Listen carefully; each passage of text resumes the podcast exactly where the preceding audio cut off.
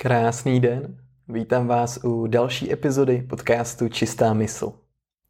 Není jediný proces v těle, který by nebyl ovlivněn spánkem. A to, jak kvalitně spíme, ovlivňuje kvalitu celého našeho života. No a podle mě není nikdo, kdo by toto téma aspoň trochu neřešil. V tom případě se naskýtá otázka, jak si teda vyladit spánek. A tak vás s velkou radostí zvu k rozhovoru, kde si povídám s mým kamarádem Georgem Zuskou, který se dlouhodobě zabývá právě optimalizací spánku a pomáhá svým klientům k výživnějšímu odpočinku a tím i pevnějšímu zdraví a celkově vyšší životní spokojenosti. Tenhle rozhovor proběhl v mé soukromé seberozvojové skupině Cesta čisté mysli, do které se také můžete přidat a stát se součástí naší komunity vnitřního klidu. George má v oblasti spánku opravdu velké know-how a tenhle rozhovor není ani tolik rozhovorem, jako spíš kompletním workshopem. Jirka v něm s pomocí připravené prezentace sdílí spoustu obrovsky zajímavých informací a dalších typů, které bych si popravdě přál, aby věděl snad úplně každý. Povídáme si namátkou o tom, jak funguje spánek a spánkové cykly, kolik času třeba spát a proč je tak důležitá takzvaná REM fáze a co jí naopak hatí. Povídáme si o spánkovém dluhu a o tom, jestli se můžeme takzvaně dospat o víkendu.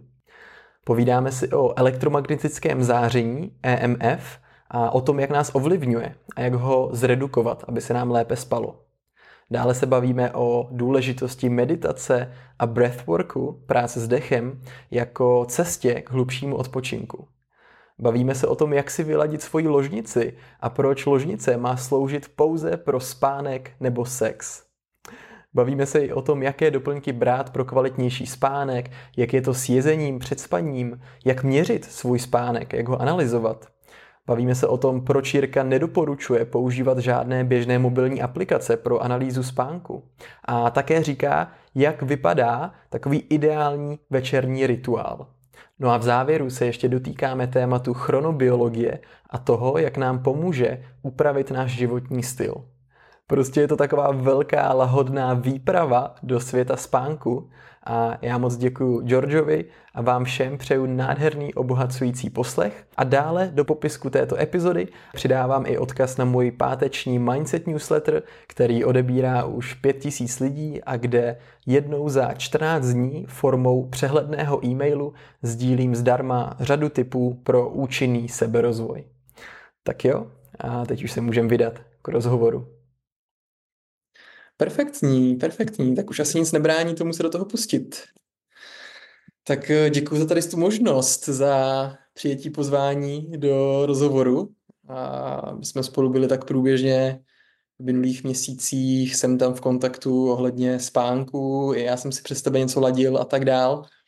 A je to téma, kterým se, zabý, kterým se zabýváš už díl, nejenom teda, ale, ale zejména.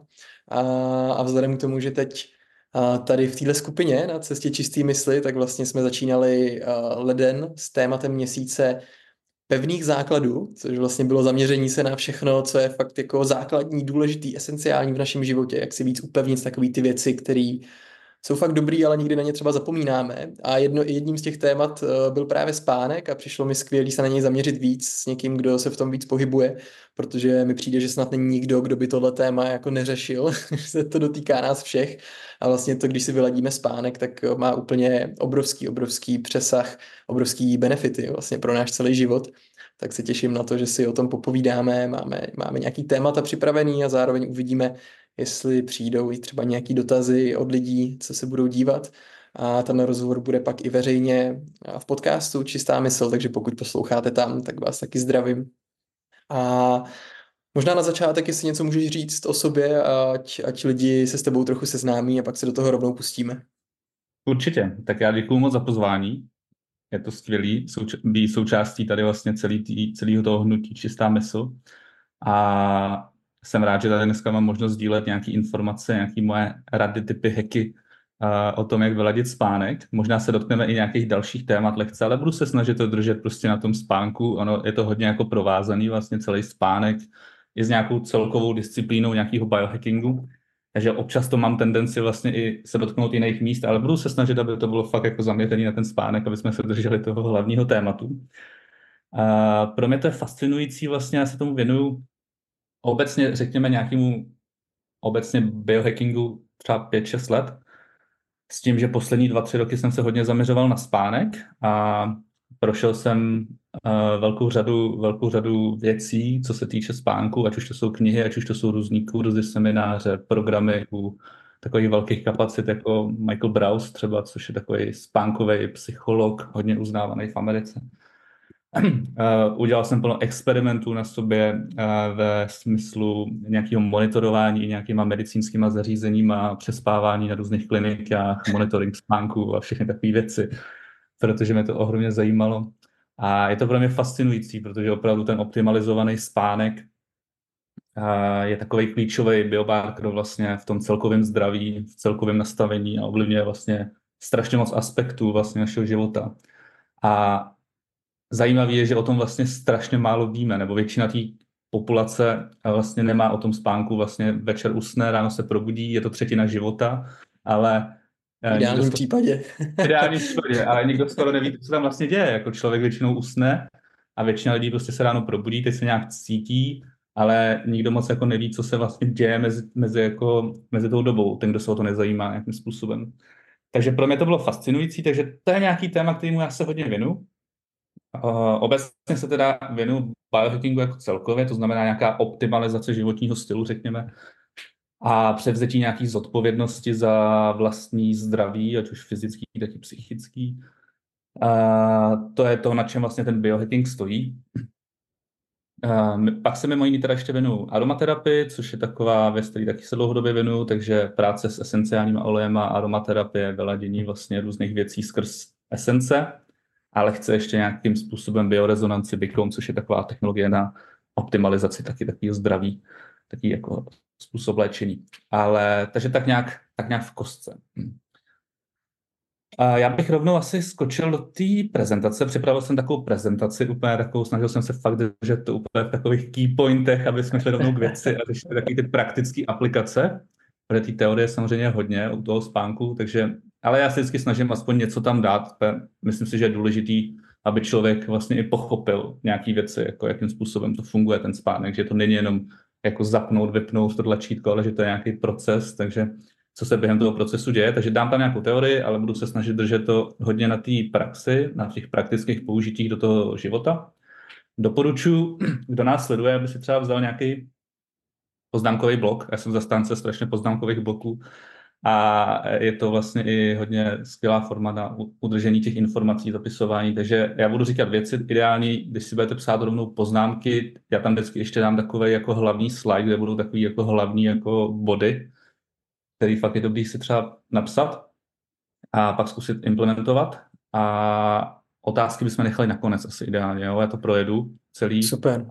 Hele, a ještě, ještě mi tam napadá, že někdo uh, možná jenom poslouchá, nebude mít u toho video, třeba poslouchá v autě, tak i u těch slajdů, jestli je možnost vždycky nějak něco k tomu říct, aby to nebylo jenom o tom, že je potřeba něco vidět, a tak to bude moc fajn. A zároveň tady s tím zvu eh, lidi k tomu, ať eh, se podívají určitě na YouTube, pokud si dívají ze záznamu, nebo přímo teď ve skupině ze záznamu a, a mají to i s tím vizuálem.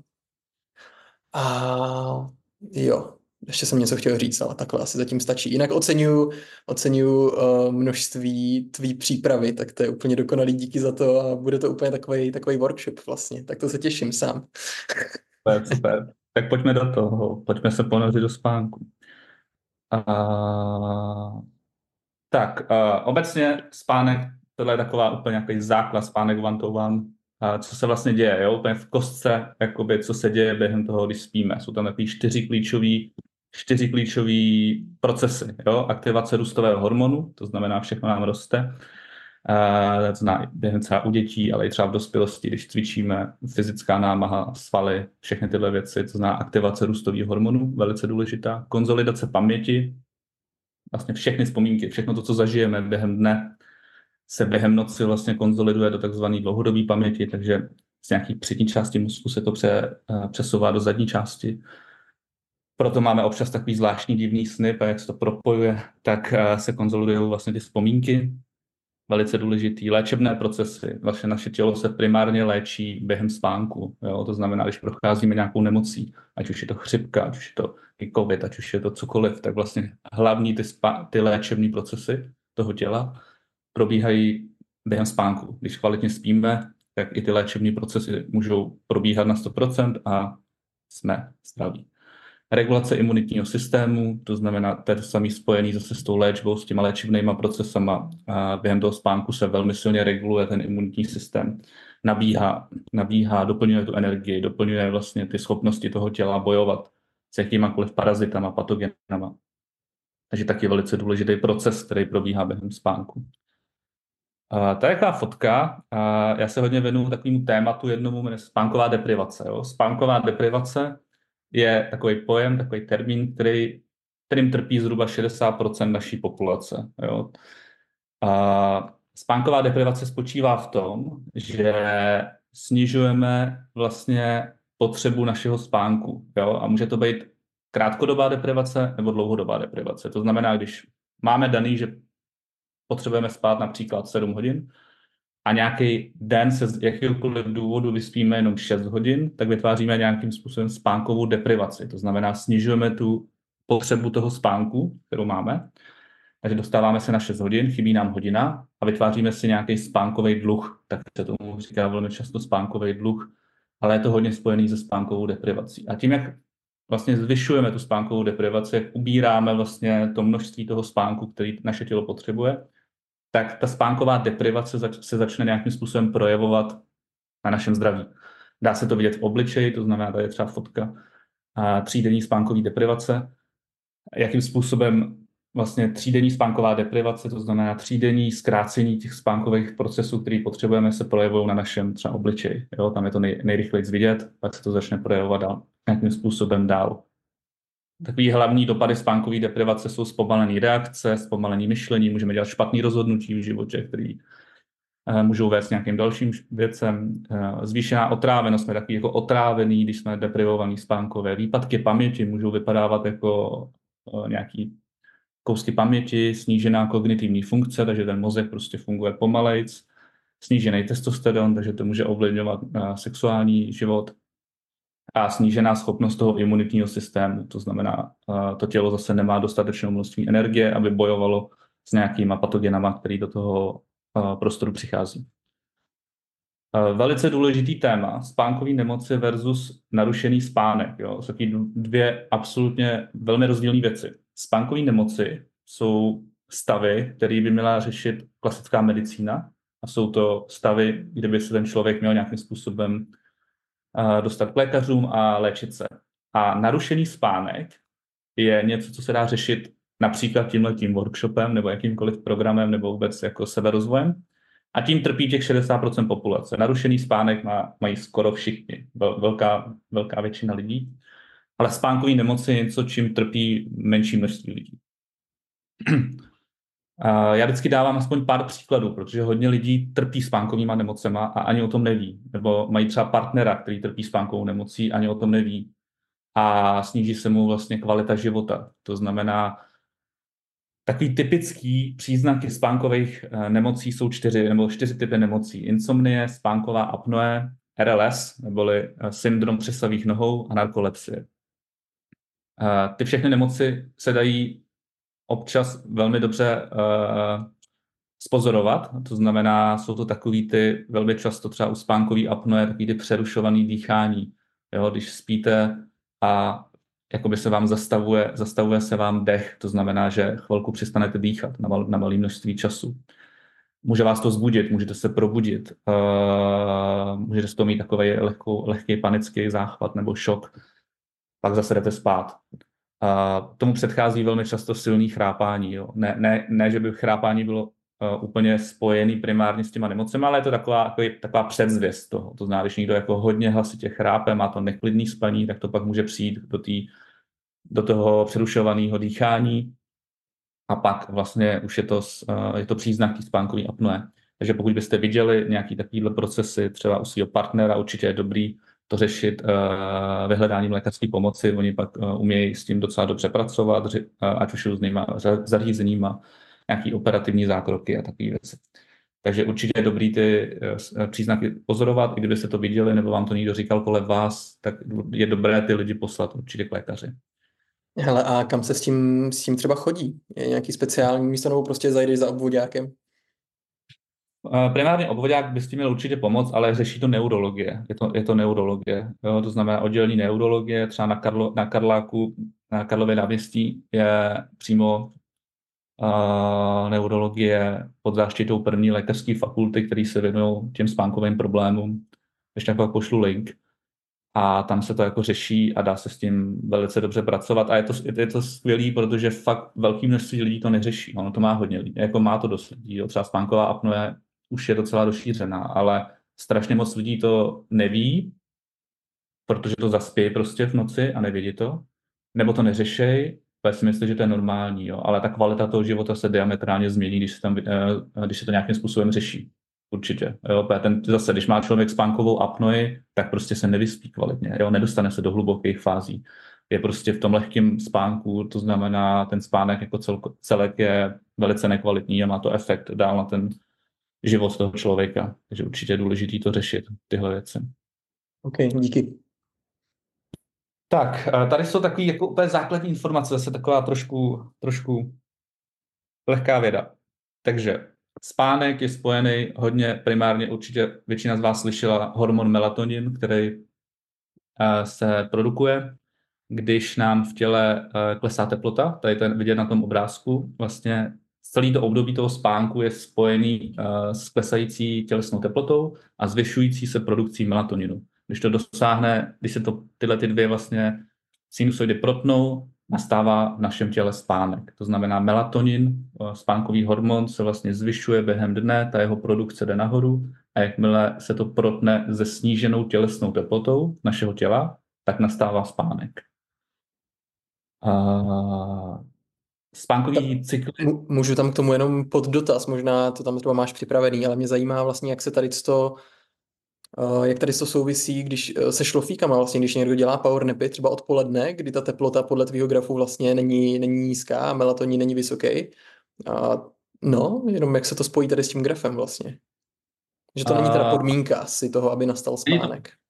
Není to podmínka, ale je to tak jako biologicky nastavený, že vlastně, uh, když tyhle, ty dvě, když tyhle ty dvě vlastně sinus, tyhle ty dva procesy se protnou, tak to tělo automaticky přichází do toho, do toho, do toho, do toho spánku. Jo? Ty tam můžeš samozřejmě přejít i klasicky přes šlofíka, ale jo, i ten šlofík vlastně hraje takovou roli, že samozřejmě není tak kvalitní a hluboký spánek jako jako ten spánek v noci. Jo. Dokáže se člověk občas dostat i do nějakého remu, ale spíš se drží v těch uh, nižších polohách toho spánku. To znamená, můžeme se bavit o tom, že při těle těch uh, procesech se dostáváme do těch hlubokých procesů, do těch hlubokých fází toho spánku, toho šlopíku, se pohybujeme v těch nižších uh, levelech. Uh, ale určitě i tak je to velice efektivní způsob uh, spaní. Super, díky. Jasně. Tohle určitě hodně z vás už asi nikdy v životě vidělo. To znamená, máme nějaké fáze spánku, které jsou různýma organizacema, různýma a organizacema většinou pojímaný taky jinak. Jo? Já používám tuhle tu metodiku. Můžete se setkat i s maličkou jinou, jo? ale určitě uh, se shodneme na tom, že existuje nějaký vlastně nějaký proces, kdy jsme vzhůru, existuje nějaký REM, to, to je fáze, kdy jsme v nejhlubší fázi, máme konzolidaci vzpomínek, a jsou tam velký jako objemy uh, snů a je to, dalo by se říct, ta nejhlubší fáze. A pak máme vlastně fázi 1, 2, 3 a 4. Jo? A to se zase to se hodnotí, bere se to podle té hloubky toho spánku, jak jdeme hloub, hluboko. To znamená jednička, dvojka jsme v lehké fázi, trojka, čtyřka jdeme hloubš. A REM, to RM jsme vlastně nejhloubš v tom spánku. Všechny tyhle ty fáze jsou důležité, aby během té noci proběhly. To znamená, tento cyklus, který tady vidíme, jo, že jsme v nějaký probuzení a jdeme těma jednotlivými fázema, by se měl zhruba zopakovat třikrát až čtyřikrát za noc. Můžu k tomu ještě do, dotaz teď, jestli jsem se v tom špatně nezorientoval. Ty jsi říkal, že REM je ten nejhlubší, ale přitom REM je taky ten, kdy máme sny. Tak jsem vždycky měl spojený, že právě tím, že máme sny, tak je to poměrně jako mělký spánek vlastně. Tak jak to teda je? Uh, ten REM je hodně takový jako takový docela náročný jak na pochopení, tak na vysvětlení. Uh, my dokážeme docela jednoduše měřit vlastně tu fázi 1, 2, 3 a 4, když se nějakým způsobem připojíme třeba na EEG a měříme, měříme mozkové vlny. Ale ten REM je furt ještě hodně v takové fázi i vědeckého jako zkoumání. Uh, to znamená, my víme, že je jako hluboký, je to hluboká fáze toho spánku, když se změří. Zároveň se tam ale dějou ty snový ty sny vlastně. Takže hodně lidí to popisuje, že je to vlastně uh, takový balans, je to něco mezi lehkým a hlubokým spánkem, jo, kdyby se to dalo takhle jako popsat. Protože jsou tam některé věci, jsou tam některé vlastnosti, které probíhají, eh, které jsou spojené s těma hlubokýma procesama a něco se tam děje z těch uh, lehkých fází toho spánku. Takže je to taková, taková zvlášť, zvláštní ještě magická, magická věc. A, a ta, ta hloubka toho spánku se určuje podle té vlnové délky vlastně mozku, nebo podle čeho? Co je ten marker hlavní? Mm, jo, určitě. Uh, ta hloubka toho spánku se určuje primárně podle, podle vlastně mozkových vln, do kterých se, do kterých se dostáváme během toho spánku. To znamená, je to, je to alfa, je to al, alfa většinou. Uh, máme ně, několik fází, že jo, alfa, beta, delta, gamma a, a tím se vlastně nějakým způsobem hodnotí, do jaký hloubky se dostáváme. Mm-hmm, a, jasně. E, tady je zajímavý ještě uh, graf, kde bylo vlastně prokázaný, že největší část toho REMu, který je velmi důležitý a je velmi teda spojený uh, s pamětí, jo, jakože teď se na to dělají řady studií, které prokazují, že lidi třeba, kteří trpí Alzheimerem nebo takovýma těma neurodegenerativníma chorobama, a mají nedostatek toho REMu. Jo? Během toho REMu se právě konzolidují ty vzpomínky a máme ty sny a děje se tam hodně velká výměna těch uh, informací. A když ho nemáme, když dlouhodobě nemáme ten REM, tak tam můžou nastat problémy právě s pamětí, výpadky paměti, přepisování té dlouhodobé, té krátkodobé paměti do těch dlouhodobých všechny ty věci.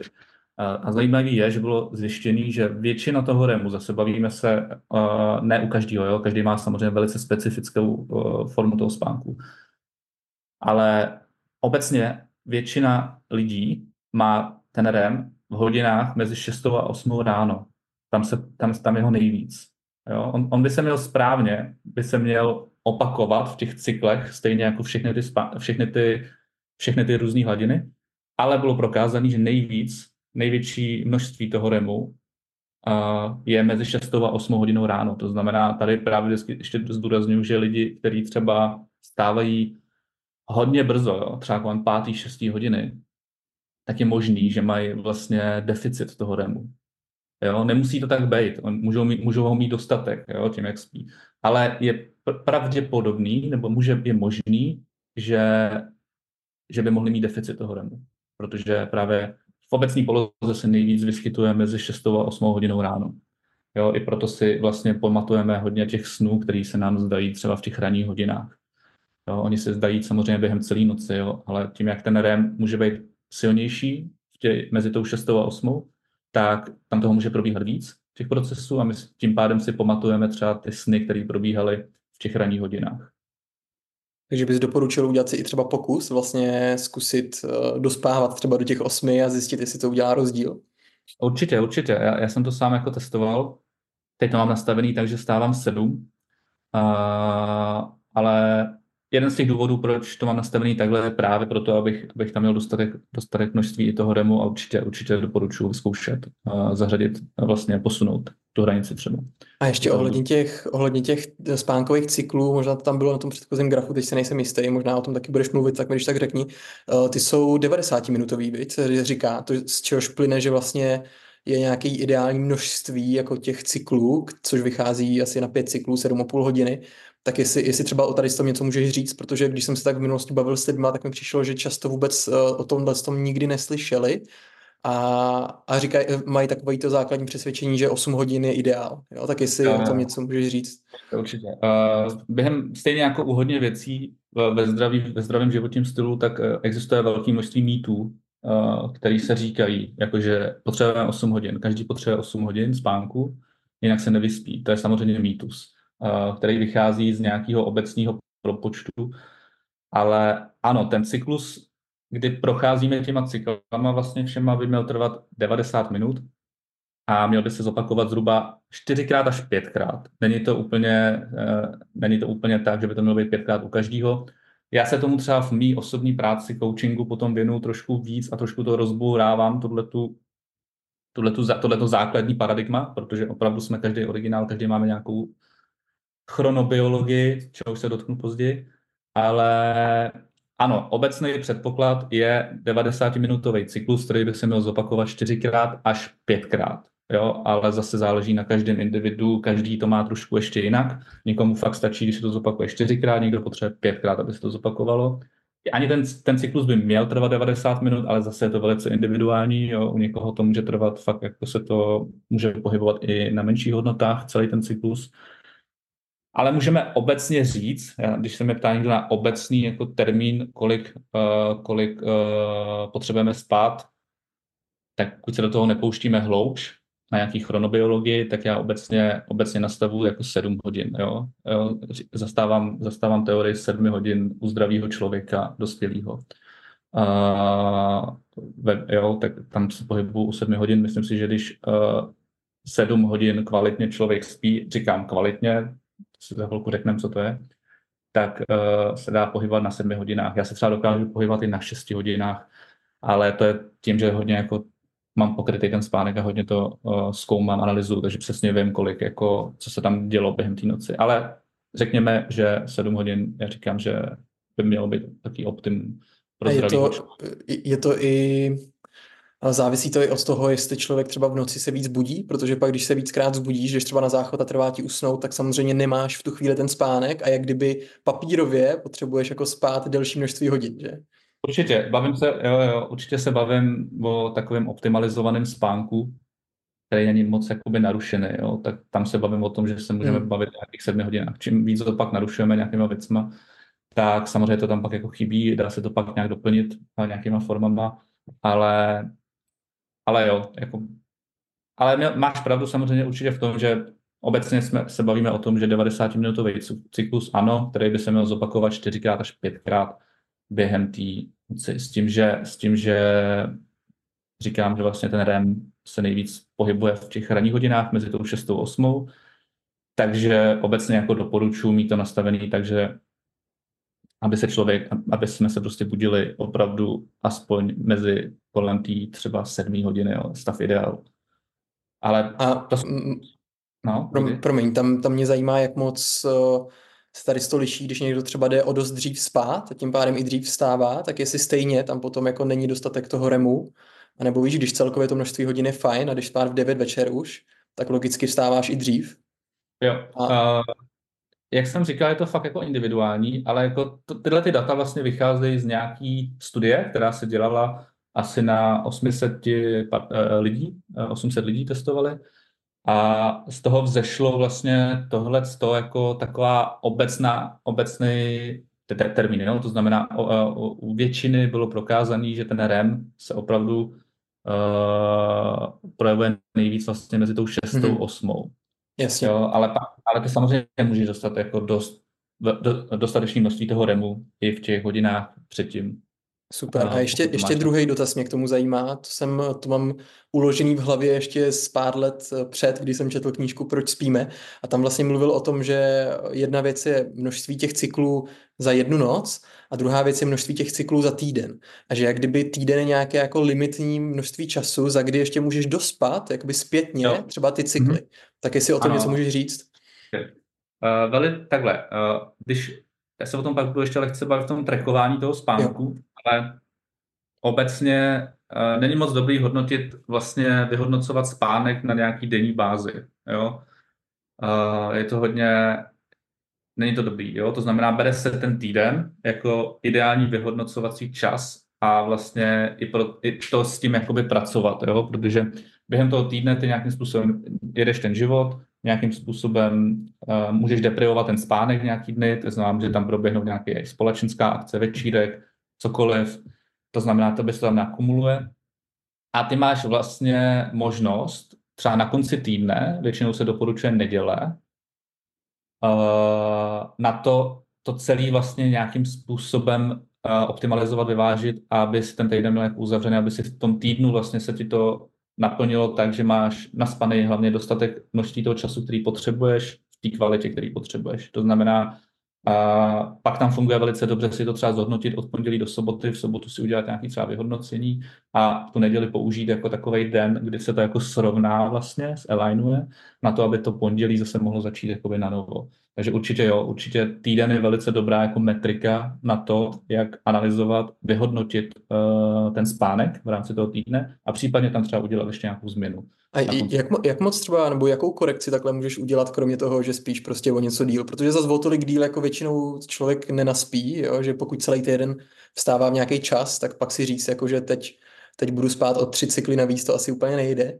Tak uh, nebo to myslíš srovnání i z hlediska toho třeba, kdy, kdy jdeš spát a tak? Uh, takhle, ty můžeš ovlivnit samozřejmě to množství toho času, který potřebuješ. To znamená, ty můžeš vědět, že potřebuješ nějaký množství času na té týdenní bázi, jo?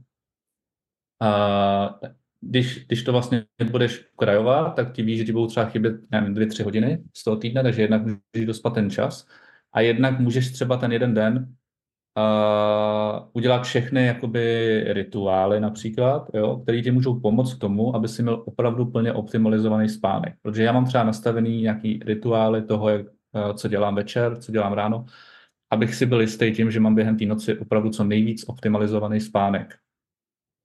A samozřejmě tohle se nemusí povést sedm dní v týdnu. Jo? To znamená, může se něco stát jeden, dva dny v týdnu, kdy nemáš na to prostor prostě a opravdu musíš jít spát a tím pádem tam třeba nedojde k takové kvalitě toho spánku, jako v ty dny, kdy jsi na to nějakým způsobem připravený, kdy vstupuješ nějaký protokol, nějakou, nějakou rutinu která ti pomůže dostat se zdravě vlastně do všech těch fází a projít ten spánek celý tak, jak bys ho měl projít. To znamená, jednak můžeš nabrat ten čas samozřejmě a jednak můžeš nabrat tu kvalitu tím, že najdeš do toho módu, že uh, skočíš do svých rituálů zpátky a nastavíš to tak, aby se vyspal prostě kvalitně. Super, super, díky moc, klidně asi můžeme jít dál. Úplně tam vidím, uh, vidím otázky nebo spíš námitky uh, maminek, který budou říkat, hele, prostě ten čas není, já musím stávat s dítětem a nemůžu si to optimalizovat. Tak mě zajímá pak, jestli i nějaký ty optimalizační typy budou třeba mířený tohle, přímo pro ně. tohle je úplně samostatný jako přednáška. Jo, jo, jo, to před, přesně jako, jako, jako spaní v rodinách s dítětem a tyhle ty scénária, jo, já se teď fakt bavím jako hodně, teď mám zaměření na takovou jako širokou veřejnost a takový jako široký uh, uh, aplikování. Jo. To znamená, pak je plno dalších scénářů, scénářů, kde se to fakt jako liší a musí s tomu přistupovat jinak. Jedno z toho je těhotenství, druhý z toho je výchova malého dítěte, cestování. To jsou fakt další zase jako levely, kde se to... A s tím ty umíš pomoct na míru vlastně, když tě někdo osloví? Já určitě. Pracuji s tím, ale musí se hodně jako individuálně k tomu přistupovat. No. Ale dá se určitě, určitě. I, i maminky s malýma dětma se můžou dobře vyspat. tak možná jenom tahle věta tady stačila. jo, jo. Všichni se můžou dobře vyspat. No. Ale eh, tak tady máme takový, eh, tady jsem chtěl jenom říct, že je důležitý fakt v psychologii toho spánku si uvědomit jednu zásadní věc, a to říkám hodně často lidem.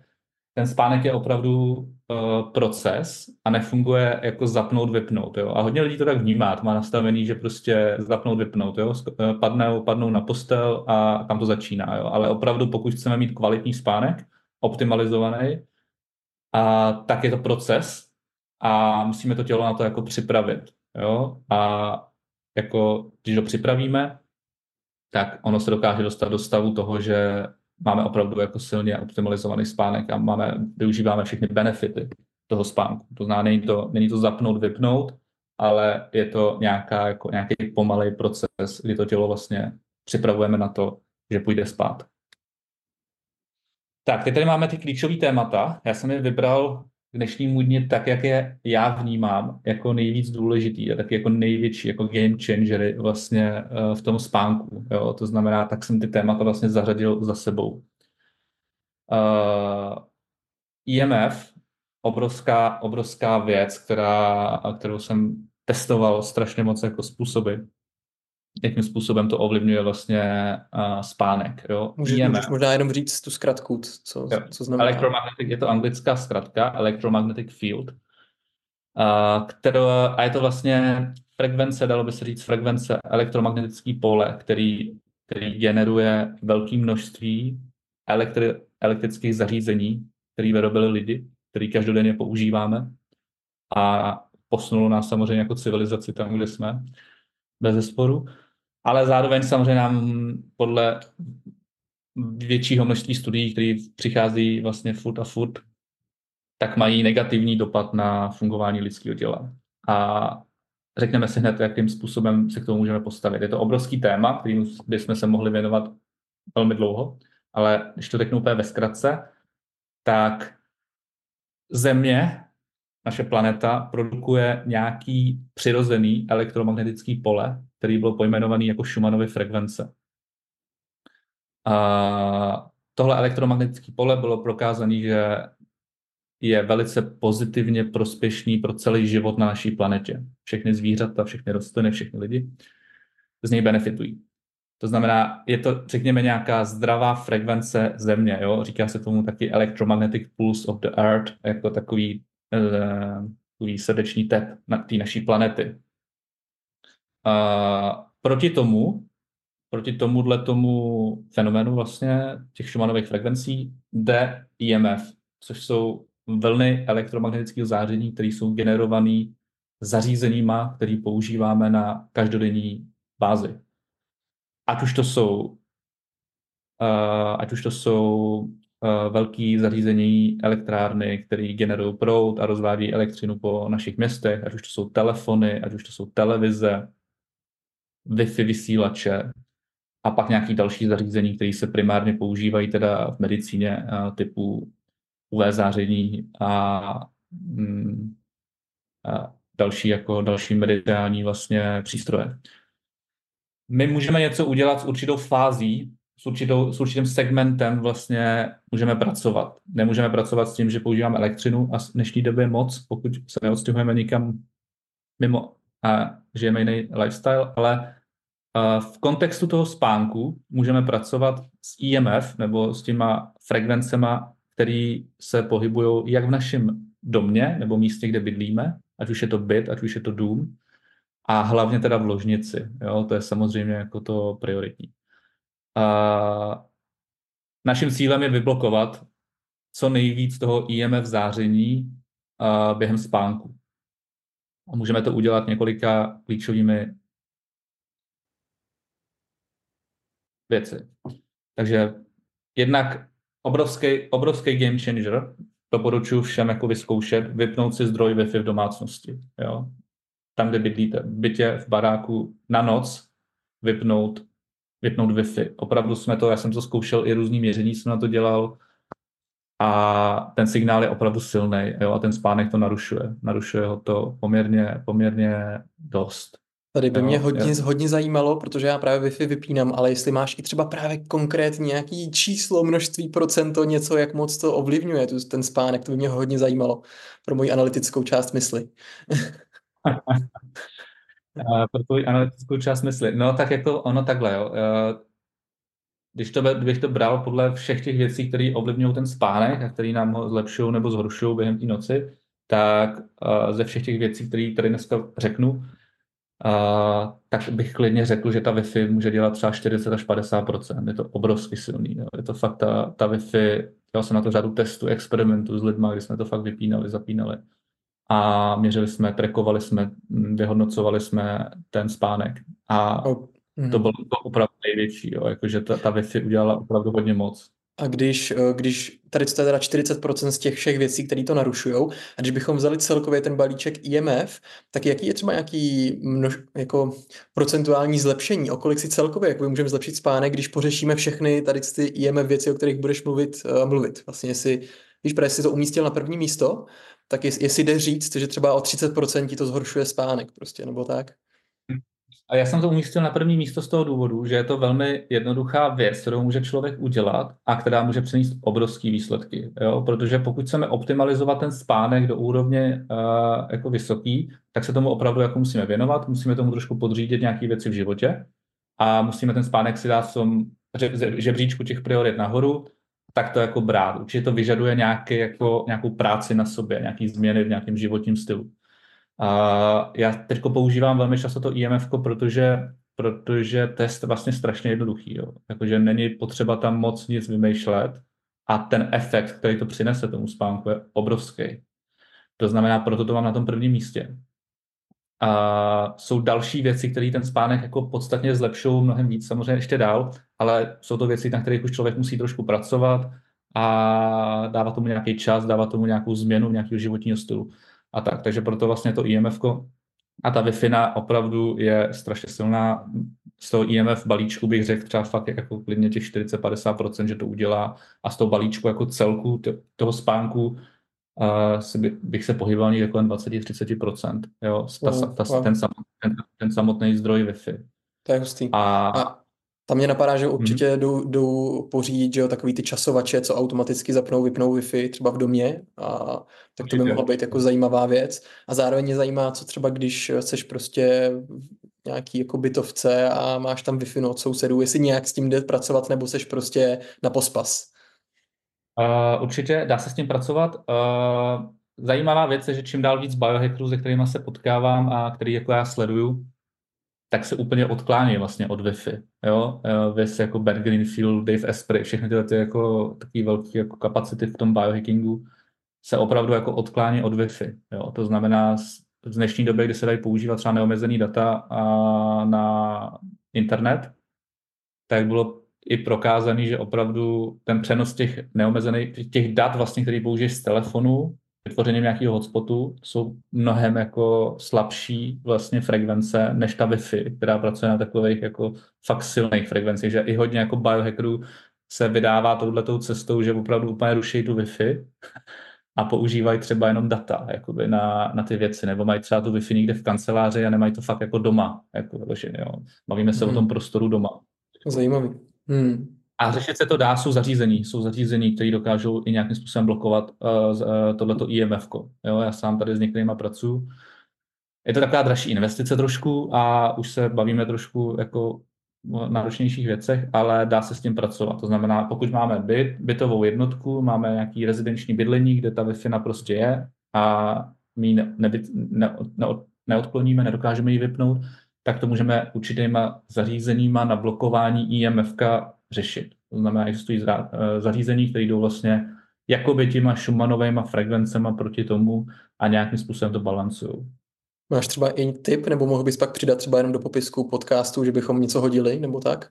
Pošlu, pošlu, pošlu. Jmenuje se to Somavedek, tady je v Česku takový zařízení, který se jmenuje Somavedek. Znám, znám. a který, který s tím pracuje. A máš na to, máš na to jako nějaký, nějaký vlastně testy, že to funguje reálně? Jo, jo, jo mám, to, mám, to, mám to vytestovaný, mám to vytestovaný, jsme to zkoušeli, zkoušeli uh, na několika experimentech uh, a funguje to, no, funguje to dobře. Super. Nefunguje to úplně, vždycky je nejlepší, když se dokáže ten, samozřejmě ten signál jako vyrušit úplně, když tam prostě není, to je jednoznačně na prvním místě, ale pokud to nemůžeme řešit, tak se to dá takovýma zařízeníma vyřešit. Boží. Uh, tak jo. Tak, eh, ty jo, máme 47, dobrý. Hele, v pohodě, uh, kdybychom to protáhli na, na hodinu a půl stream, tak je to v pohodě, protože mi to přijde extra, okay. extra důležitý a přínosný, takže proto, proto dávám otázky, co mě zajímají, ať to je takový výživný, ale jestli, jestli ty nemáš časový limit, tak já jsem v pohodě. jo, a, takže odstranit z ložnice veškeré elektronické zařízení produkující IMF. Jo? To je vlastně, tohle je ten první slide, kde já říkám ty akční kroky. To znamená, tyhle ty věci, pokud si píšete poznámky momentálně, tak tyhle ty věci byste si měli zapsat, to je fakt důležitý. Takže vypnout zdroj Wi-Fi v domácnosti, normálně natvrdo, ideálně vypnout prostě tu Wi-Fi. Ještě jeden dotaz. Nech, nechceš pak nazdílet, nazdílet slidy, nebo to máš uh, private? Uh, nemám to private, ale doporučuji si to teď psát, aspoň i v nějakých jako bodech. Můžu to pak nazdílet, ale je super si to vlastně psát, je tam nějaká intence toho člověka, zapisování těch věcí, jak má to napíše na ten papír, tak už se to trošku zapisuje do té hlavy a už se tam jako ukládá víc, než si potom projde ty slajdy. Takže můžu poslat potom slajdy, ale doporučuji si fakt psát jenom klidně jako jenom bodově ty poznámky toho, co je důležitý. Díky. Uh, odstranit z ložnice veškeré elektronické zařízení produkující IMF, to znamená primárně počítač, televize, telefon, tablety, všechny tyhle ty věci by v ložnici neměly co dělat. Jo? Uh, pak se ještě budu bavit o ložnici jako samostatně, ale momentálně tohle. Pořídit si manuální budík, ideálně, jo, prosím, skvělá věc, mít manuální budík, nepoužívat, nepoužívat telefony, nepoužívat uh, telefony na budík, prostě mít normálně uh, takový ten starý budík klidně, nebo mít nějaký i digitální, ale jenom prostě, který je určený na to, že vás vzbudí nějakou hodinu, kterou máte vstávat. A ne, jo, já třeba hodně lidí se pak už stává samozřejmě jako dokážeme vstávat i naším vnitřním budíkem, jo, ale pokud máme nějakou práci, kde opravdu musíme být ráno včas, tak je dobrý mít i furt ten stabilní budík. K osvětlení použít svíčky doporučuji určitě. Uh, snížit expozici EMF alespoň dvě hodiny před večerkou. To znamená dvě hodiny předtím, než jdeme spát, snažit se snížit vlastně nějakou naší expozici tomu IMF záření. To znamená, že je to práce na počítači, sledování televize, sledování tablet, hraní her na tabletu, všechny věci, které produkují to IMF, je dobrý se jim už v těch večerních hodinách vyvarovat, protože, jak si řekneme za chvilku, připravujeme to tělo na nějaký spánkový proces. To znamená, dáváme mu informaci, že chceme spát, nechceme pracovat. Jo? Pomalu se přesouváme do jiného do jiné fáze toho dne. A pokud je to možné, tohle je bonusová věc, kterou doporučuji, to je taky mám vyzkoušený fantastická věc, vypnout si natvrdo telefon přes noc to udělá strašně moc té psychice. Jo? A zvlášť u lidí, kteří mají telefon spojený opravdu jako s prací. Jo? Ještě záleží, na co ten telefon ten člověk používá, ale hodně lidí dneska používá smartfony, ve kterém jsou e-maily, ve kterém jsou všechny managementové systémy, tisíc, tisíc notifikací na messengery, whatsappy a všechny tyhle věci. A pokud si to můžete dovolit v tom životě, ne každý si to může dovolit, jo, samozřejmě. Jo, musíte mít třeba z nějakých důvodů ten telefon zaplý, protože rodina, protože nějaký věc, eh, lidi, eh, věci, záležitosti. Ale pokud si to můžete dovolit, tak doporučuji vyzkoušet, vybnout si na tvrdo telefon přes noc. Fantastická věc. Jo? S tou psychikou to taky udělá, vlastně to odpojí tu mysl od toho, že něco se má řešit a a tak, takže... To je skvělý, já, vlastně, já, já si dávám telefon na režim letadlo, ale přijde mi, že to je ještě jako krok navíc vlastně ho vypnout, ještě jiný pocit pro tu psychiku. Jo, určitě, je to level up, když vlastně ještě dál vlastně to úplně, úplně to vypneš a to vytvoří prostě ještě taky něco maličko jiného v té hlavě, že tě to vlastně odpojí úplně od toho, od toho jakoby, dá se říct, systému. To je super. Jo? A ještě jsem chtěl za sebe zmínit malý tip, pokud někdo třeba fakt potřebuje mít ten telefon, ale aspoň si dává třeba režim letadlo, takže zase v, v nových telefonech jdou nastavit jako automatizace, že třeba v 10 večer se vám sám zapne režim letadlo a, a podobné věci. Takže to, to jde taky, když tak udělat. Protože někdy se mi stávalo, že jsem vlastně jenom odložil telefon a zapomněl jsem i vypnout data a tady ty věci, ale vlastně vyplo se to díky té automatizaci samo.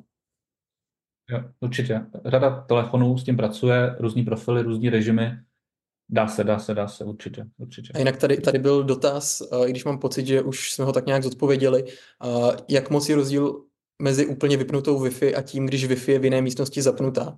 Tak jenom jestli máš pocit, že jsme to asi zodpověděli, ne? Jo, obrovský rozdíl, jo, to záření hmm. je strašně, já jsem to sám testoval na síle toho záření těch frekvencí a projde to zdí, prostě je to obrovský rozsah, jo, takže eh, takže je to, je to velký rozdíl. Opravdu dobrý je to natvrdo vypnout, prostě úplně, úplně vypnout a zapnout si to fakt jenom přes den třeba, když to fakt člověk potřebuje. Jo. Já třeba tak, já mám wi doma, ale fakt ji zapínám jenom, když ji vyloženě potřebuju. To znamená, nemám zaplou Wi-Fi celý den. Jo. Když potřebuju opravdu zapnout Wi-Fi, pracovat na něčem, tak a potřebuju hodně velký přenos těch dát, aby to fungovalo, tak si zapnu tu Wi-Fi třeba na dvě hodiny. Jinak ji mám vyplou. Když se pohybuju doma. Jo, to je hodně zajímavý a to možná může být i takový hack zároveň na vyšší produktivitu, že když už si člověk zapne takhle Wi-Fi, tak fakt si eh, dá ten focus time, dá si třeba k tomu ještě i ten režim letadlo a fakt udělá to, co potřebuje určitě, určitě. v tom časovém bloku. Určitě. Super, tak asi můžeme klidně dál. A, tak, tady jdeme do tvý, do tvý, do tvý, do tvýho, do tvýho světa, meditace a breathwork. No, tak to nevím, jestli, to nevím, jak dlouho tohle vysílání bude. uh, meditace breathwork je na druhém místě, jo? to znamená, bavíme se o tom, když to zjednodušíme úplně na základ, potřebujeme vlastně tu mysl uh, připravit na to, že spí a nechat všechny ty věci, které jsme řešili přes ten den, a taky vlastně uklidnit, vyřešit, uh, odevzdat. A připravit tu mysl na to, že opravdu teď se pokládáme do toho, do toho spánkového procesu a chceme jenom kvalitně spát, nechceme přemýšlet nad naším celým životem, nad naším celým ne, věcma, co jsme zažili, co jsme dělali, co budeme dělat další den. Chceme opravdu udělat ten jako off a vypnout tu hlavu, aby, si mohla, aby se mohla ponořit do toho hlubokého spánku. To znamená, aby, aby jsme mohli opravdu jít hluboko spát, kvalitně a nebudit se s nějakýma věcma, s nějakýma procesama, které tam budou probíhat. A v tom hrajou roli dva vlastně základní, dva základní parametry v té meditaci i v tom dechovém cvičení. To znamená, aby jsme se mohli ponořit hluboko do toho spánku, potřebujeme mít nějakou, nějakou tepovou frekvenci srdce, která je spojená s kvalitním hlubokým spánkem. Měli bychom se pohybovat někde kolem 50 až 60 úderů za minutu. A v tom nám pomůže meditace, v tom nám pomůžou dechové cvičení, které nás dokážou sklidnit a které dokážou tu tepovku snížit tak, aby jsme mohli přejít do spánku. A když máme vysokou tepovou frekvenci, a když to srdce bije rychle, tak nás to nepustí. Jo? Nepustí nás to, aby jsme přešli do alfy a aby jsme usnuli. To znamená... To, to je hodně zajímavý. To, to, vlastně, to jsem si nespojil s tou tepovkou nikdy. A tady bych mhm. jenom chtěl ještě vmísit typ úplně bokem, kdyby to někoho zajímalo, jak eh, třeba trénovat snížení tepovky, tak jenom, že vlastně ta meditační čelenka Muse, kterou prodávám na svém webu, o který jsem tady někdy mluvil, takže vlastně má i takový tréninkový režimy, že vám dává instantní biofeedback na, na tep vašeho srdce a můžete se učit s tím líp pracovat. Tak to jsem ještě chtěl jenom tady zmínit jako, jako možnost Jde. zajímavou. Skvělý, skvělý, skvělý. To jsou však to je strašně důležitý.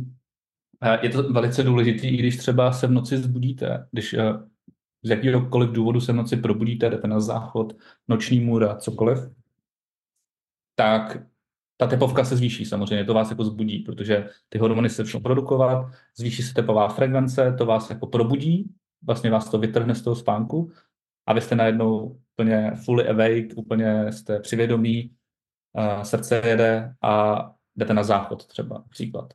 A pak je velice důležitý, abyste usnuli vlastně zase rychle, abyste tam neleželi hodinu v té posteli, tak je důležitý zase tu tepovku snížit. To znamená, zase je na místě začít dělat nějaký jako dechový cvičení. Dá se to zahrnout. Jo? To znamená, když se člověk probudí, jde na záchod, lehne si zpátky do postele, to nejjednodušší, co může úplně udělat, je takzvaná metoda Bose Breathing. Za chvilku to vysvětlím. Je to dýchání vlastně 4-7-8. To znamená, na čtyři, na čtyři se nadechne, na sedm se vydechuje, na osm se drží, se drží zádrž. Takhle se to opakuje, třeba čtyřikrát, pětkrát, klidně i desetkrát. Tyhle, je to jedna z technik, která dokáže taky vlastně snížit tu tepovou frekvenci. Tady snižujete vlastně uh, nádechy. Jo, a nebo další, další metody, ale zase je to důležitý, proto, je to, proto, proto jsou ty meditace a ta práce s tím dechem, i z tohohle důvodu se to používá jako součást těch večerních rituálů, protože to právě snižuje tu tepovou frekvenci, která, na, která je velice důležitá, aby jsme přešli do té alfy. A jakmile se dostaneme někde kolem 50-60 uh, úderů za minutu, tak minimálně to srdce, ta, ta fyziologická stránka naše je připravená vlastně přejít do toho spánku. A druhý parametr jsou takzvaný, eh, mozkový vlny, které se dají měřit na různých zařízeních a které jsou velmi spojený s tou technikou meditace i dechových cvičení. My se normálně, když jsme během dne, tak se pohybujeme na nějaký frekvenci beta, což je ta naše klasická mysl přes ten den, co řeší věci. A to, co my potřebujeme, je dostat se z té bety do stavu alfa, velice známá, známý stav, který už dneska je hodně uh, známý mezi širokou veřejností, to znamená, potřebujeme z té rychlý, dalo by se říct, té rychlé frekvence mozkových vln se jako sklidnit a dostat se do toho stavu alfa. To znamená, jakmile snížíme tepovou frekvenci a jakmile, sníží, jakmile ta naše mysl se jako sklidní, tak můžeme krásně, pomalu, plynule přejít do toho stavu alfa. Čím víc se tohleto trénuje, i ta meditace, i celý ten spánkový rituál, tak se to dá vlastně i jako vnímat. Velmi často to člověk nevnímá, že tam přejde, že to se to stane jako automaticky vůbec člověk neví, kdy usne. Ale čím více tyhle techniky trénují, tak se to dá i vědomě vlastně pocítit, když člověk přichází do té alfy. A dá se v tom jako setrvat třeba chviličku. Ale to už jsou zase jiné techniky, ale velmi často no, hodně lidí neví, kdy usne, jo? že prostě neví, kdy usne, kdy to přijde. A se to stane, ten proces. Ale čím víc se všechny tyhle techniky, meditace, breathwork, ty večerní rituály trénují a čím víc je ten spánek vlastně vědomý proces, tak tím víc se dá i pozorovat tady ten přechod mezi, tím, mezi tou betou do té alfy. A pak máme další stavy, eh, další stavy, eh, další... Tady se jenom zeptám, je, je pravda, že je, když jdeš na záchod a čůráš, tak se přepínáš do alfy? to jsem vždycky tak jako slyšel, taková, taková ta hláška hodit alfu prostě, když jdeš na záchod. Nemyslím si, člověče, to ne, je mýtus. OK, OK. a pak máme další, další hladiny, jo? Pak máme, že máme, pro nás je důležitá alfa, aby jsme vůbec přepli a aby jsme byli, aby jsme vlastně došli do toho spánku, aby jsme mohli začít ten proces, ale můžeme jít mnohem dál samozřejmě, jo? a potom je to žádoucí. To znamená, pak máme stavy jako teta, delta, gamma a třeba delta je spojená hodně s tím REMem, jak jsme si říkali, ten REM, ta hluboká fáze je spojená s deltou, to znamená, tam už jsme fakt jako uh, v krátkých frekvencích a tam se nám dějou ty sny, tam se konsoliduje ta paměť. Uh, můžeme tomu jít všemu naproti, skrz meditace. Můžeme se věnovat meditacím, které podporují delta, delta vlny. Můžeme jít na meditace, které podporují alfa vlny. Můžeme poslouchat rezonanční hudbu, která nám pomáhá dostat se do těle těch vln. Zrezonovat vlastně s těma frekvencema přes muzikoterapii. Těch možností je hodně. Zase bychom tady byli strašně dlouho a mohli bychom udělat celý workshop na tohle téma. Určitě s Vítěou by to bylo velice, velice hojný a velice zajímavý. Třeba to někdy přijde. Ale teď se přesunu do těch hlavních jako akčních kroků k tomu.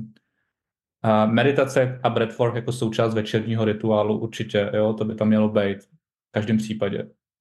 A pro někoho, kdo třeba začíná s meditacemi, což tady asi nebudou takový lidi, tak uh, doporučuji nějaký sound imagery, jo? to jsou takový ty sound escape, to znamená takový ty poslouchání, uh, poslouchání moře, poslouchání lesa, poslouchání, poslouchání těch uh, přírodních jakoby uh, zvuků, který nás můžou do té alfy taky velice jako dostat, protože hodně lidí má třeba problém s meditací nebo, nebo nemá, nemají ty zkušenosti nebo se toho bojí, tak já vždycky doporučuji pro toho, kdo nemedituje a chce do toho nějakým způsobem, tak doporučuji tu cestu začít přes ty sound imagery, pasivní meditace, tomu říkám. Jo, to jsou ty Uh, to jsou všechny ty zvuky přírody, které nás můžou velice jednoduše do té alfy taky dostat. Hele, na tohle to je aplikace Synctuition, taky tuším, hodně, hodně zajímavá. Vlastně si znáš? Aplikací jsem ještě neřekl, že máme na všechno aplikace v dnešní době. Na všechno je aplikace, ano, to je pravda. Já, možná... mám já tam mám pak jenom jeden slide přímo na téma aplikace, takže všechno zbořit. Ale ano, ano, máme na všechno aplikace, máme na všechno aplikace. tak když si chceš pustit nějaký, nějaký zvuky, tak minimálně nějaký přehrávač potřebuješ. Určitě. Já teda používám, já se snažím eliminovat všechny aplikace a mám nahraný všechny, všechny svoje věci, které používám jako na muzikoterapii, včetně meditací, tak mám v takovém zařízení a právě v takovém digitálním budíku, mám takový digitální budík a tam mám nahraný všechny věci. Jo. Já nepoužívám vůbec žádný, snažím se nepoužívat jako aplikace na ty svoje rituály. Jo. Používám třeba aplikace na nějaké vzdělávání nebo seberozvoj, ale v těch rituálech to mám všechno nahrané v tom zařízení, který je spojený s tou hudbou, taky fantastická věc. Jo? Zase se odpojím od toho IMF, odpojím se od těch telefonů a jdeme spát do té ložnice, kde máme nějaký zařízení, který nám produkuje hudbu a který je spojený jenom s tímhletím jediným účelem nás vzbudit a, a dát nám nějakou muzikoterapii, která se dá pak pustit do sluchátek nebo se dá nechat z toho, ale zase taky to je takový game changer trošku, jo. Zase ten telefon furt u hodně lidí je spojený s tou prací, jak my si zapínáme ten telefon i na ty meditace, tak už je to zase, tak je to mhm. takový, ale to už jo, je to... souhlas, souhlas. Ale tady, tady ještě někdo ve skupině říkal taky, že usíná za zvuku deštní hole, vlastně deštný sloup, jak který takový ten nástroj, co přetočíš a ono se to sype jak, jak dešť. Jo, jo, jo, bájší, to, mi přijde, to mi přijde hodně dobrý a, a případně můžete říct eh, svojí partnerce, svým partnerovi, ať vám prostě dělá zvuky moře, zatímco usínáte samozřejmě. Páčný. Nebo velryby jsou dobrý. Velryby. uh, technika 478, pošlu pak linky, jo. Fantastická technika, jak jsem o ní mluvil předtím, jo. Zpomaluje to dýchání, technika box breathing se to jmenuje. A taková jednoduchá věc, která se dá dělat velmi jako uh, rychle, efektivně, nic tomu nepotřebujete, jenom si počítat vlastně a dýchat si, dát si ruku na břicho, dát si ruku na prsa a pomalu si vlastně dýchat a sklidňovat se. Jo. pokud chceme jít dál, můžeme jít na progresivní svalovou relaxaci, to je fantastická metoda, většinou jsou i nějaké věci, které jsou nahrané v češtině, něco v angličtině. Je to taková meditace, která vás provází a uvolňuje svalový napětí. To znamená, vy jako děláte kontra, kontrakce svalů a do toho se vlastně uvolňujete. To znamená, uděláte kontrakci, třeba stisknete jako pevně pěst, pak se uvolníte. A tím vlastně dochází takový jako svalový relaxaci toho těla. To znamená, to tělo se tak jako ponoří, uvolní, ty svaly se uvolnějí. Tak je to velice efektivní. Dělám to třeba dvakrát do týdne. Si během toho večerního rituálu dělám tu uh, svalovou relaxaci. Pak fantastická technika Soma Breath, uh, taky hnutí, který se věnuje uh, dýchání. Tady v Česku se tomu věnuje Honza Šilar uh, pod uh, Somadechem, ale pak je taková globální, globální značka Soma Breath. Mají úžasný spánkový meditace, který právě pracují hodně s tím, kombinují vlastně snížení té tepové frekvence přes dech a zároveň do toho pouštějí vlastně různý Mm, sekvence na, právě na podporu alfa, alfa hladiny, aktivování tady těch, eh, tady těch stavů.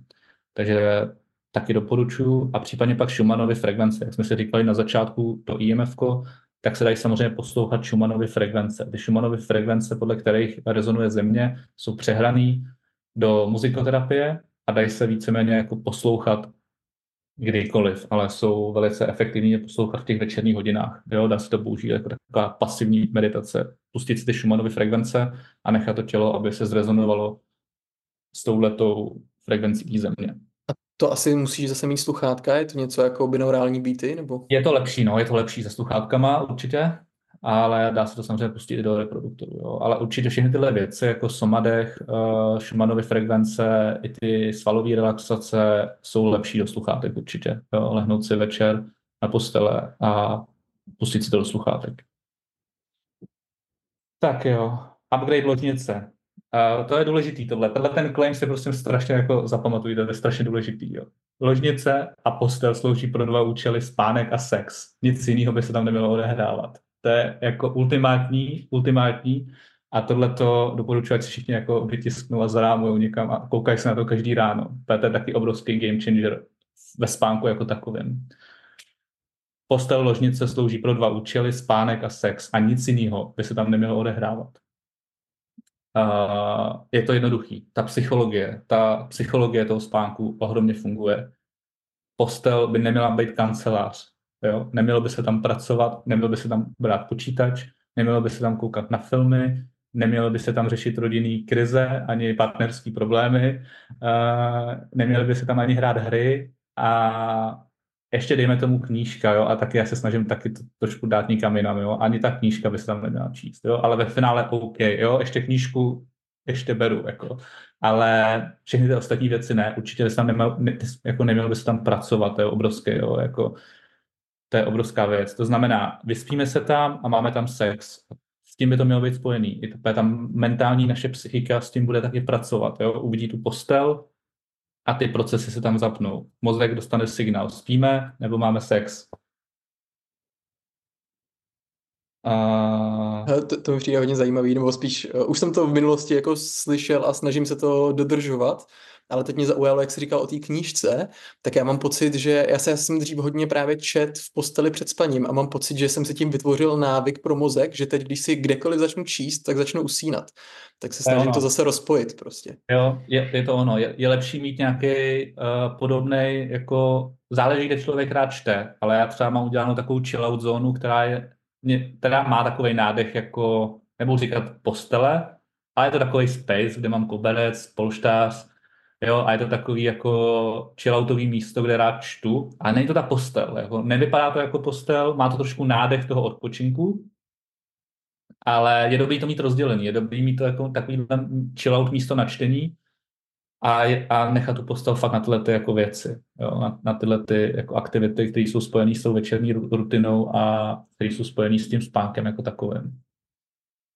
Uh, určitě je důležité mít rozdělený ty místnosti, to je strašně důležitý. Jo. Chápu, že občas ten život uh, to hraje tak, že to má člověk nastavený jinak, třeba že je v garzonce a má tam všechno dohromady, samozřejmě jsem taky takhle bydlel kolikrát. Ale zase, pokud chceme optimalizovat ten spánek, je důležitý mít prostě ložnici. Je důležitý mít ložnici. Jo, mít prostor jako ložnice, který slouží k tomu účelu, že tam jako spíme. nebo máme sex. Uh, akční kroky, jo, tady toho je strašně moc té ložnici, jo, teď jsem tady úplně vypsal ty nejdůležitější věci, ale bílé povlečení, peřiny, polštáře i pyžamo, prosím, to je strašný game changer, jo, když to máte všechno bílý, naše mentální mysl to má spojený s tím, že to je nějaká čistota, je to nějaký, je, je to nějaký světlo, je to čistota, to znamená, to tělo se tam do toho položí a strašně nám to pomáhá se do toho uvolnit. Takže bílý povlečení, bílý peřiny, bílý polštáře, ideálně i bílý pyžamo, pokud nespíte, uh, ne. Ale strašně to pomáhá tomu uvolnění se do toho prostoru. Teplota 17 až 19 stupně. Ideální pro spánek, jo? Potřebujeme mít chladnější, chladnější ložnici, chladnější prostor.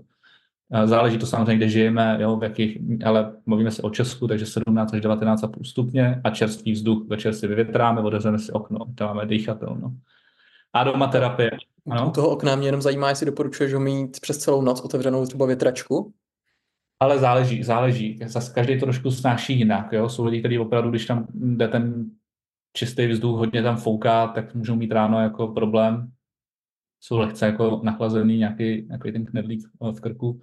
Uh, že fakt jako záleží. Já třeba mám otevřený okno, jo, ale mi tam úplně extrémně nefouká, takže mi to dělá spíš takový příjemný vzduch. Jo. Pokud člověk bydlí někde nahoře, kde to fakt jako profukuje, tak to může být na škodu zase. Takže asi pozorovat a zvážit podle sebe, jak to je. Ale přísun toho čerstvého vzduchu je fantastický do té ložnice určitě. Ale opatrně pak zase s tím světlem, no. Pak zase potřebujeme tam mít tmu.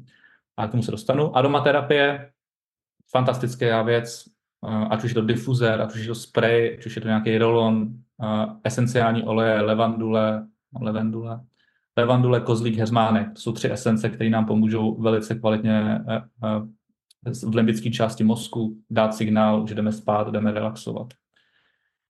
Svíčky nebo žárovky pro blokaci modrého světla, jo, ideálně. Já třeba používám svíčky v ložnici, ale dají se pořídit i e, žárovky pro blokaci modrého světla, kterýmu se ještě dostanu ale super. Obrazy podporující spánek, jo, taky strašně to pomáhá v té ložnici. Mraky, vesmír, hvězdy, oceán, takový ty motivy, které nám zase dají tomu mozku další impuls, jakože tady je to relaxační, tady je to spánkový, tady je to prostě nějaký místo, kde se můžu uvolnit, kde můžu spát. Přehrávač hudby, manuální budík, ideálně dohromady, doporučuji si pořídit uh, takový ty sestavy malý, jo, zase neprodukuje to moc velký IMF, takže nejde taková zátěž a ten přínos je velký. To znamená ideálně taková ta stanice, kde, do které se dá nahrát hudba, která má nějaké úložiště, do které se dají připojit třeba sluchátka a je tam nějaký, nějaký, nějaká forma budíku. Jo? Doporučuju. Není potřeba tam mít nabíječku na iPhone, to vůbec není potřeba. Jo? Tyhle ty věci.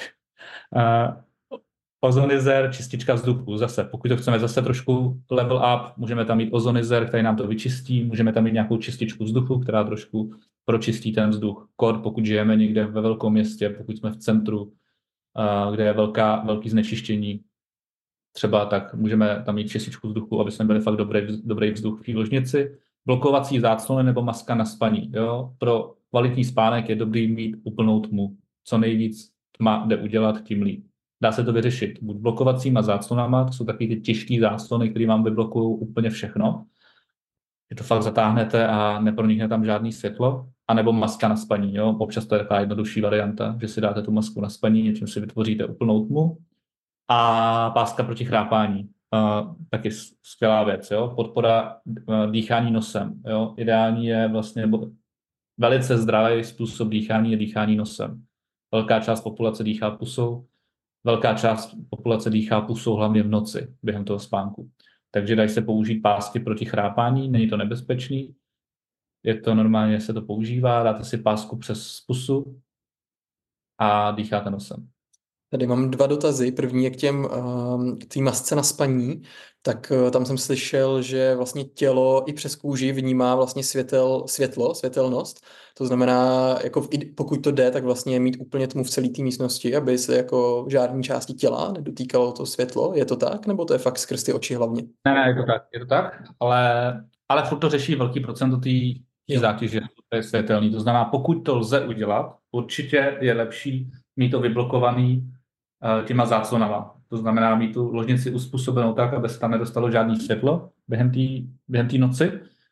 a případně mít udělaný nějaký navigační světla třeba na, na záchod, když někdo chodí třeba večer na záchod, uh, tak je dobrý, třeba jsem používal takový ty uh, světilka na stromek, který hmm. jsem měl podél, jo, taky ty malý jako navigační světla, jenom který vám ukážou jako nějakou cestu na záchod, protože to světlo aktivuje zase ten, ten stav toho, že jsme vzhůru. To znamená, jak jdeme na záchod, rozsvítíme světlo, tak zase dáváme signál, jsme vzhůru, tepovka se zvyšuje, všechno to startuje, ten systém jede, na, jede jako by jsme se ráno zbudili. To no, znamená... od, od, vlastně od té doby, co jsem byl na pobytu ve tmě, tak uh, i, i navigační světla v noci pro mě jsou příliš. Snažím se fakt všude jako chodit pod tmě, když to jde. Což vlastně jde vždycky, jo. Ideálně a, i večer. A... Už si i čistím zuby třeba pod tmě někdy a tak. skvělý, skvělý. No. Ale, ale, jo, ale jo, určitě jako pokud to jde, tak blokujeme světlo co nejvíc v té ložnici těma záclonama. Ale občas to nikdo nechce řešit, nebo to nemůže řešit z nějakých důvodů, tak se doporučuje matka, která neudělá 100%, ale udělá třeba takových 70%. A ještě dotaz k tomu, eh, té pásce proti chrápání. Já jsem to nějakou dobu používal, no pak jsem vlastně přestal a slyšel jsem i názor, že to ne pro každýho může být dobrý, pokud vlastně jeho dech je v nějakém trošku horším stavu. Mluvil o tom prostě Václavek, jsou tam nějaký markery, který prostě, když jsou jakoby pod nějakou hodnotu, tak vlastně ne, nemusí být přínosný si tu pásku dávat. Tak jestli o tady s tom něco nevíš? Ale já osobně, ano, slyšel jsem tyhle názory. Osobně z, jsem se ještě nesetkal v nějaký jako praktickém použití, že by to nikomu vyloženě způsobilo nějaký problém, nebo by to pro ně nebylo efektivní. Buď to, to lidi nepotřebovali, zjistili, anebo se jim hodně, zlepšilo ten, hodně se jim zlepšil ten spánek.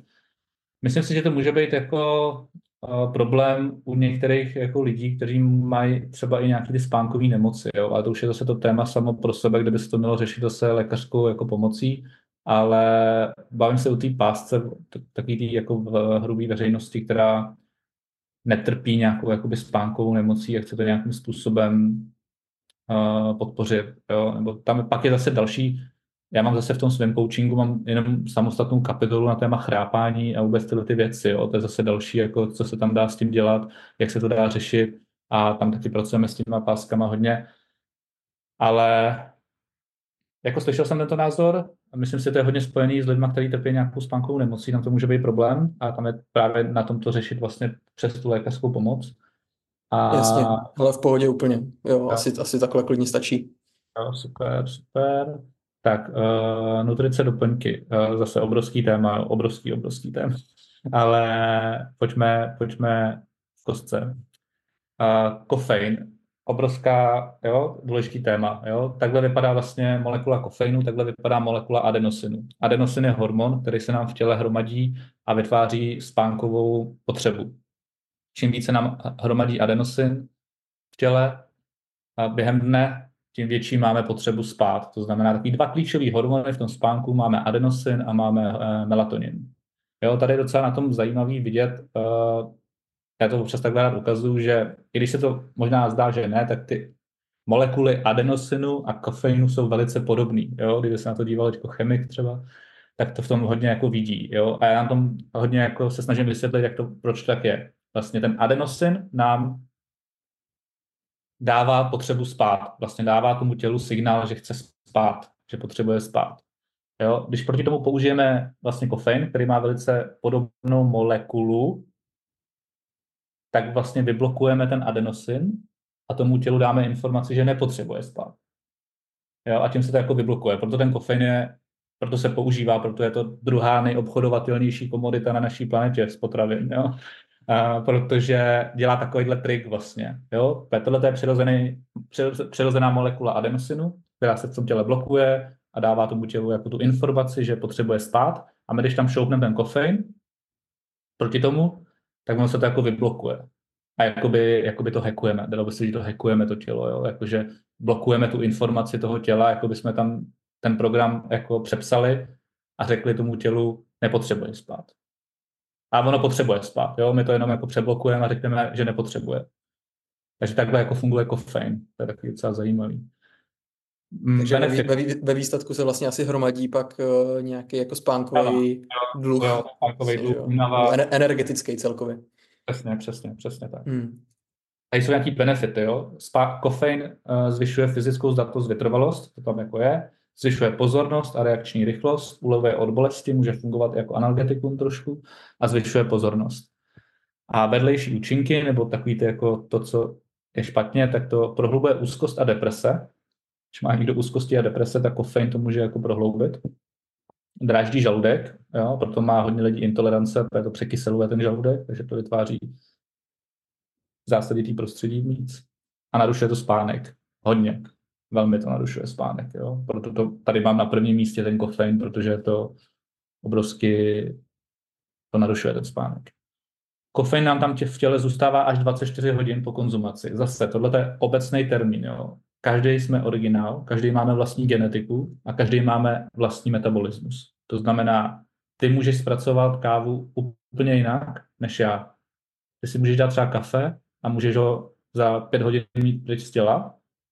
A já si třeba můžu dát kafe a může tam být ještě zítra, zítra v jednu odpoledne, teoreticky. Jo? To, to je strašně závislý na té genetice, kterou máme. Stejně tak různý další potraviny. Jo? Někdo může zpracovat velmi rychle kravský mlíko, někdo ho může zpracovávat prostě ještě dva dny. Takže účinnost toho kofeinu ovlivňuje to, kolik si ho dáme, množství, čas, kdy si ho dáme, nějaká intolerance a nějaký metabolismus, jak jsem právě říkal. Jo? Někdo to zpracuje rychle a večer krásně spí a někdo to zpracovává dva dny teoreticky, nebo den spíš. Jo? Proto někdo řekne, že si dá třeba, proto jsou takový ty příběhy, že někdo řekne, že si dá kafe a usne během dvou hodin a někdo si dá kafe a je vzhůru dalších 10 hodin. Ten, ten důvod je ten, že ten metabolismus funguje jinak u každého z nás.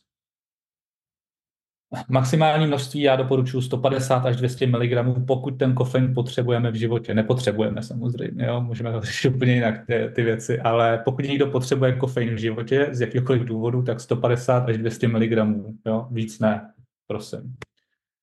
Uh, Kolik je třeba v jedné kávě, což tam asi bude teď? jo, teď jsme, teď jsme u toho. Zdroje kofeinu, jo. Zdroje kofeinu.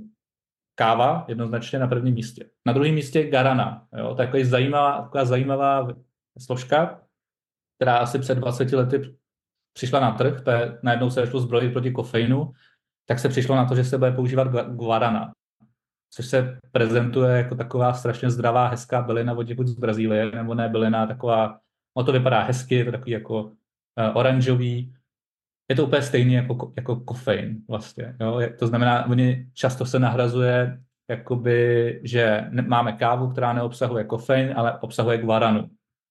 Ta guarana obsahuje úplně stejný množství toho kofeinu, akorát se to jinak jmenuje. Jo? Takže, takže jako to food lobby přišlo s něčím, aby se to takhle vyřešilo, jo? Jakože nebudeme, nebudeme, nebudeme používat tady cukr, budeme používat stevy a tyhle ty všechny věci. Takže výsledek je stejný, akorát se to jinak jmenuje, takže jenom blbneme lidi, aby si furt dávali ten kofein, ale neměli to spojený s kávou. Takže velké množství nápojů, kávových věcí, náhražek kávy, uh, uh, energetických drinků obsahuje guaranu místo kofeinu, ale efekt to má úplně stejný jako ten kofein. Limonády, sodovky, jo, všechny Coca-Coly, Fanty, Sprite, tyhle ty věci, jo, kofein, tam je kofein. Černý čaj, zelený čaj, tam taky je kofein, v čokoládě je kofein, v některých medikacích, které máme z lékárny, to často nemůžeme úplně ovlivnit, ale je dobrý to vidět, že tam je velké množství kofeinu velmi často. A zmrzliny a jogurty. Uh, ale primárně se asi budeme soustředit na tu kávu, jo? tam je to velké množství. To znamená, tady mám příklad třeba Starbucks, původ, kafe ve Starbucksu, třeba latečko nějaký nebo cappuccino je 142 mg to je podobné množství, co je i ten espresso shot. To znamená, jeden, jedno espresso je většinou tak 140-150 mg kofeinu. Když se bavíme tady, že doporučené množství je 150 až 200 mg, tak jsme na jedný kávě za den. Ideálně, maximálně. Nebo žádnou, pokud ideální množství. Ale, ale tak, jo. Uh, ty čaje jsou menší, jo, ten čaj má třeba 25 mg, tady to je na tom obrázku vidět. Sodovky jsou 27 mg kofeinu většinou, energetický nápoje jsou taky docela silní, tam je většinou tak 105 mg buď kofeinu nebo ty guarany. Jo, ty zmrzlené jogurty už jsou takový slabší, v té čokoládě toho taky není tolik, ale, ale ty energetiáky, ty sodovky a ta káva. Tam Tady u, čokolády, u, u té čokolády asi hodně závisí, co to je za čokoládu, ne? Jak je kvalitní a tak. Že... Uh, doporučuji kofein, pokud jako někdo pije hodně kofeinu, dá se to řešit různýma alternativníma, uh, alternativníma substancema na nahození energie, protože hodně často používá se ten kofein nebo ta káva k nahození energie. Je to strašně zakořeněný společenský rituál, jo? jakože hodně lidí to má spojený s různýma schůzkama, nějaký, je to hodně spojený s nějakým uvolněním, lidi mají jako příjemný pocity z toho, vyplavuje se nám tam vyplavuje se nám tam ten oxytocin a dopamin a všechny tyhle ty věci, když si dáme ráno tu kávu, to hezky voní, má to tu barvu. Jo, já sám jsem s tím měl zkušenost, jsem velký milovník kávy, já jsem, já jsem měl hodně rád kávu. A dneska to dělám tak, že si dělám obilnou kávu, která je, takže si ráno uvařím fakt jako obilnou kávu, dám si to do toho hrnečku na espresso udělá to tou hezkou pěnu, takže ta mentální, ten, ten mentální vlastně stav tím mysli dostane to, co vlastně chtěl akorát uh, ten zdroj toho je kvalitní, je to obilní, obilná, bíl, uh, obilná vláknina vlastně, která do toho těla jde. Takže Super. To... A jak, jaký máš, nebo já mám taky zkušenost s takovými alternativama a přijdou mi často dobrý. Mě by zajímalo, ale jaký máš názor na vyloženě bezkofeinovou kávu třeba? Taky si někdy dávám a teda používám od jedné značky, od které vím, že to mají jako kvalitní. A právě vím, že tam je jako hledisko té kvality vlastně, jestli to je chemicky dělaný nebo ne ale, ale prostě celkově, co si o to myslíš? Jednou jsem zkoumal takový ten proces toho, jak se to vyrábí a to není moc, není moc fajn. A já jsem něj neměl úplně dobrý pocit. Jo? Používá se tam velké množství chemikálí, kterými se stírají ty, uh, se z toho dostává ten kofein. To znamená, proces té dekofeinizace není úplně jako něco, co se mnou jako rezonuje, když jsem to pozoroval. Jo? To znamená, používá se tam velké množství jako syntetických chemických látek, kterými se ty zrna vlastně jakoby perou a tím se, tím se z toho dostává ten kofein. Jo. To znamená, to není něco, co se mnou úplně rezonovalo po, po mnoha úrovních. Myslím si, že to je určitě, určitě lepší než uh, klasická káva. To znamená, pokud řešíme kávu nebo deka, decaf, určitě decaf, protože bavíme se o spánku a spánek nám to určitě zlepší a pomůže tomu spánku. OK, jo, to, a... jsem, to jsem přesně chtěl vědět, kde je ten trade-off, jestli vlastně jo, jo. Ta, to množství té chemie je horší než to, že si dáš a hmm. kofein vlastně. No. Ale, ale právě jsem zjistil, že jsou, uh, jsou jako značky, které k tomu přistupují úplně jinak, že ten proces tam vlastně není, není chemický, nebo při nejmenším ne tolik. Takže tam bych doporučil i pokud někdo třeba pije bezkofeinovou, tak si jako zjistit uh, ty různý výrobce. Vím, že třeba uh, No, asi nebudu teď konkrétně jmenovat radši, protože neznám ty detaily, ale jenom takhle. Jo, jo určitě. Uh, doporučil vyzkoušet fantastická záležitost uh, kofeinový detox, jo, dát si týden bez kofeinu, jo, fakt si to hlídat a zkusit si dát jako týdenní detox vlastně a nemít jako ten přísun, jo. Najednou zjistíte, že to je, to je ono i ten, jako já neříkám, že ten kofein je ultimátní zabiják, určitě není, jo. Když se kofein používá správně, tak nám může pomoct, to znamená, pokud nejsme závislí na kofeinu a pokud ho použijeme cíleně pro nějaký účel, že potřebujeme opravdu někdy trošku nakopnout tu energii a trošku se jako dostat někam, tak se dá, jak si taky občas dám kafe. Ale jako cí, a, a tam to přesně do, tomu tělu to udělá ten efekt, který je žádoucí. To znamená, tím, že to tělo nemá na tom závislost, tak se nám dostaví ten efekt, že to může trošku jako nakopnout. Ale pokud to konzumujeme na každodenní bázi, tak to tělo je na to zvyklý, dělá nám to bordel v žaludku, narušuje nám to spánek a jako není to dobrý. Uh, takže týdenní detox od kofeinu, fantastická záležitost. Alkohol, to je téma taky samo o sobě. Jo? Bavím se jenom o těch největších uh, strašákách se spánkem. Když si dáme alkohol před spaním, slyším to na každém coachingu, který dělám, tak se tam najde někdo, kdo mi řekne, že si musí dát večer alkohol a že se mu potom báječně spí. Tak to je největší úplně mýtus, který může být. Jo? Pokud si člověk dá nejvíc alkohol před spaním, tak ono to bude fungovat jako sedativ.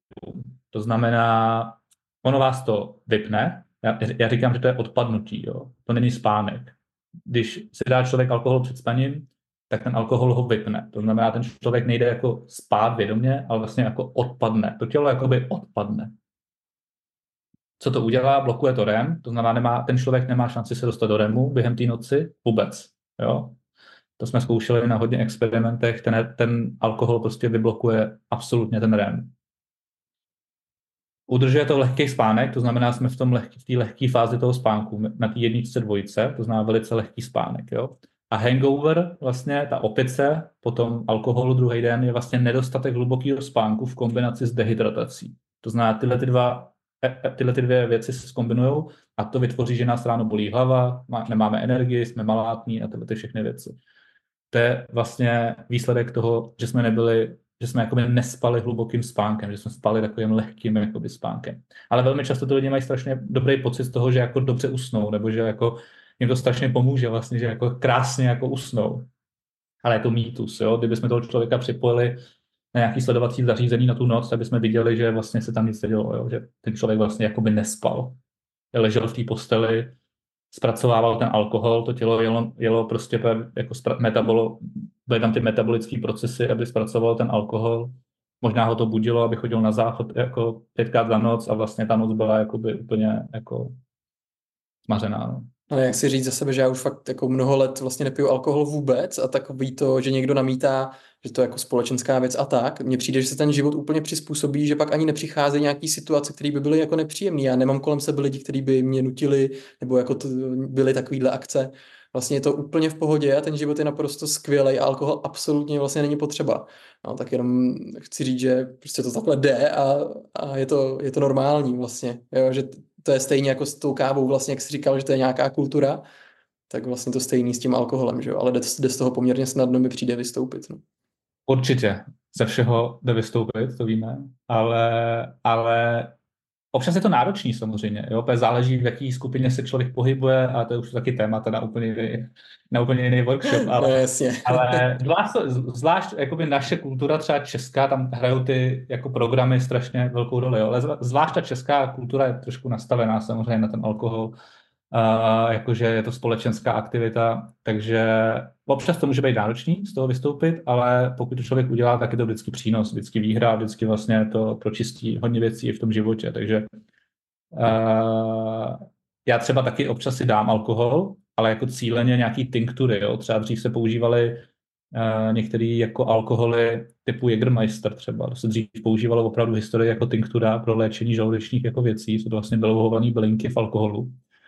Takže takovéhle věci třeba já si občas dám, když k tomu mám nějaký jako účel. Ale taky vlastně dneska nepotřebuji alkohol k nějaký společenský události, no, to určitě ne, to určitě ne. Tak, diety, pojďme diety, jo. Úplně, tady to je úplně v kostce, jo, taky téma obrovský, ale když to úplně zjednoduším. Dieta s nízkým příjmem bílkovin je spojovaná s horší kvalitou spánku. To znamená, všechny diety, které jsou nastavené jako tak, že nemají adekvátní příjem bílkoviny, tak je to spojovaný s, podle studií vlastně s horší kvalitou spánku. Ten spánek je horší. Naopak dieta se zvýšeným obsahem vlákniny a zdravých tuků je spojována s kvalitnějším spánkem a delší fází REM. Jo? To znamená, přímo tato dieta je opravdu spojována hodně s, s, s větší množství toho REMu. To znamená větší obsah vlákniny, oříšky, banány, ať už nějaký suplementace, všechny tyhle věci a zdraví tuky, avokádo, ty zdraví oleje, jo, nám můžou pomoct v té dietě s tím a, mít kvalitnější spánek.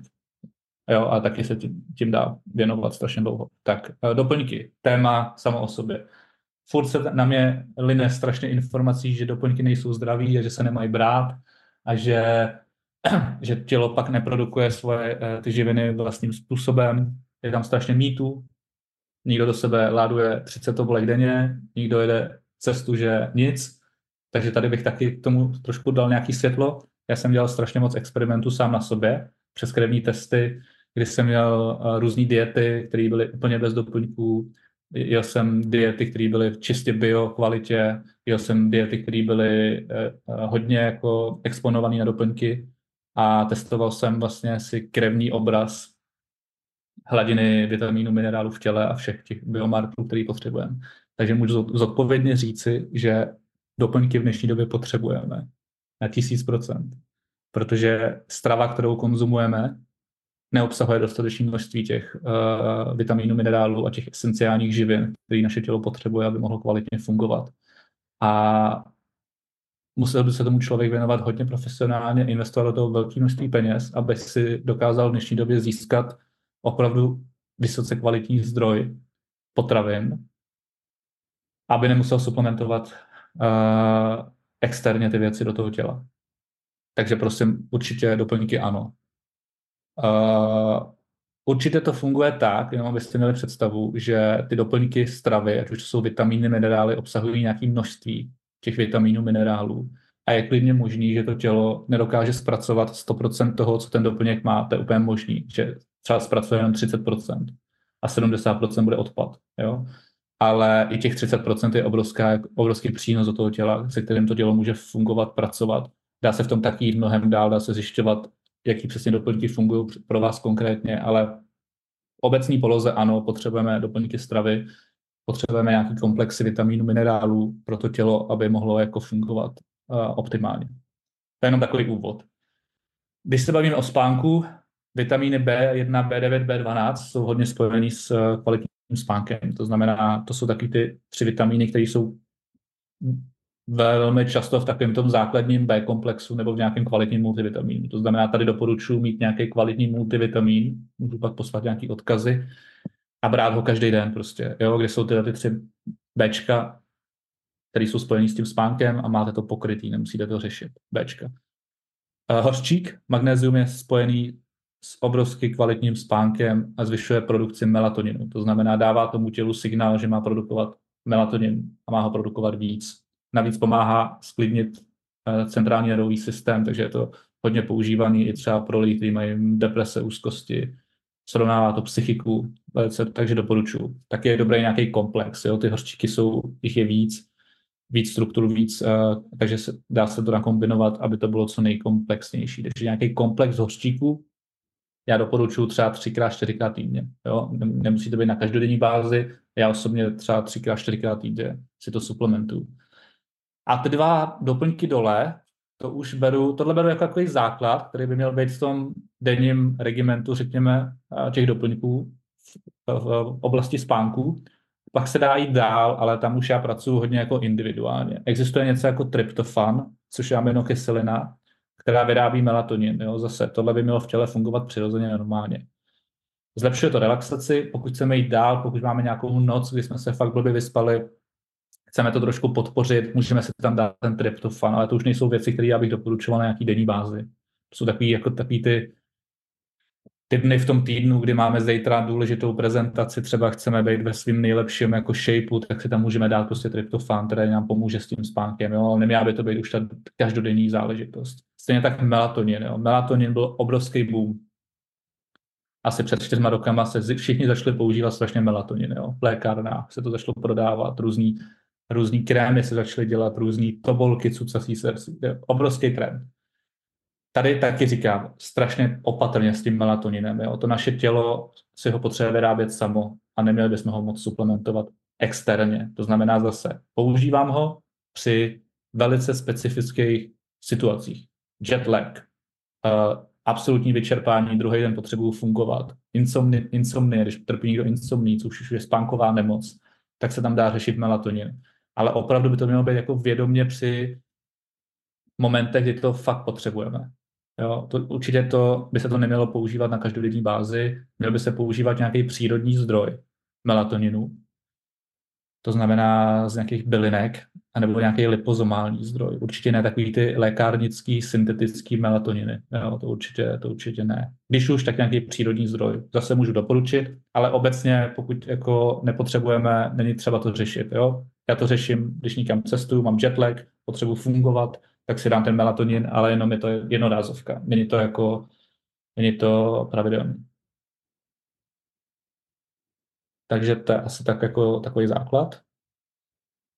Večeře nejpo, jsme v té nutrici furt, takže večeře nejpozději dvě hodiny před večerkou. Uh, po večeři malý svačiny. Jo? Takový to hlavní jídlo večer, ta večeře, která obsahuje třeba nějaký maso, nějakou rybu, a která se nějakým způsobem zpracovává tak dvě, dvě hodiny před večerkou ideálně. Po večeři nějaký sneky můžou být, jo? něco takového jako, jako, jako banán, nějaký ovoce, nějaký... Počkej, ale tak to, to je zajímavý, tak většině já jsem to vnímal tak, že to doporučení najíst aspoň dvě hodiny před spaním, což někteří lidi protahují třeba na čtyři, takže znamená už jako všechno jídlo, ale jo, že pak už si přerušíš ten půst vlastně a, a nemá to vlastně význam. Jo, takže sneky jsem měl v hlavě jako že no. Takhle, uh, já s tím jako pracuji, protože z týmí historie, uh, jak jsem pracoval během těch coachingů, i z toho, co jsem se naučil, ano, máme takový dva proudy. Jeden tvrdí, že ne, že prostě ano, klidně 4 hodiny, být v pustu a nechat to tělo, aby nepracovalo. Je to strašně individuální. Já jsem se setkal s tím, že tohle může být i na škodu, pokud máme, pokud mám člověka, klienta, který prostě na to z jakýhokoliv důvodu není zvyklý, tak naopak to tomu banku může škodit. Jo. Pokud to tělo prostě na to není nastavený a vyžaduje nějakým způsobem, má hlad, tak ten silný hlad může velmi narušit kvalitu toho spánku. To znamená, z pohledu kvality toho spánku já říkám, ano, večeři nejpozději dvě hodiny před večerku. Já ještě pak vysvětlím jednu věc.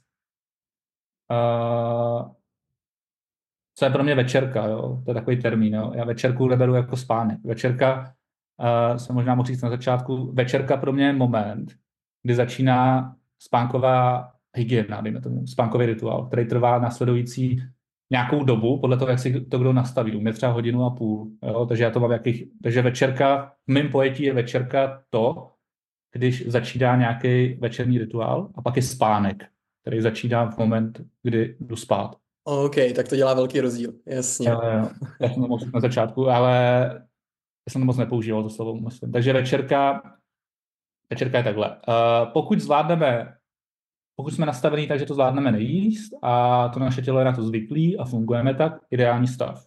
Pokud na to nejsme nastavení z nějakého důvodu, jakýkoliv, uh, tak tam můžeme dát nějaký takový snack, který prostě to tělo jako zasytí a ten pocit toho hladu tam není a ten pocit toho hladu neovlivňuje kvalitu toho spánku, nebudí nás, tam můžou být různé věci, jo? tam může být hladina cukru, můžou tam být diabetici, můžou tam být eh, různé jako další jako věci, které na to můžou, když to nutíš toho člověka, aby 4 hodiny před spaním nejet, a on má i nějaký jako zdravotní ať už komplikace nebo nějaký uh, náročný životní styl, nějaká nadváha, nějaká obezita, taky jako, ale nejenom tohle, další věci, tak když tohle nastavíš, řekneš 4 hodiny před spaním nebudeš jíst, tak tam se může spustit proces toho těla, kde to tělo má extrémní hlad a může to dojít do, tý, i do toho stavu, že nedovolí tomu člověku spát vlastně, usnout ani.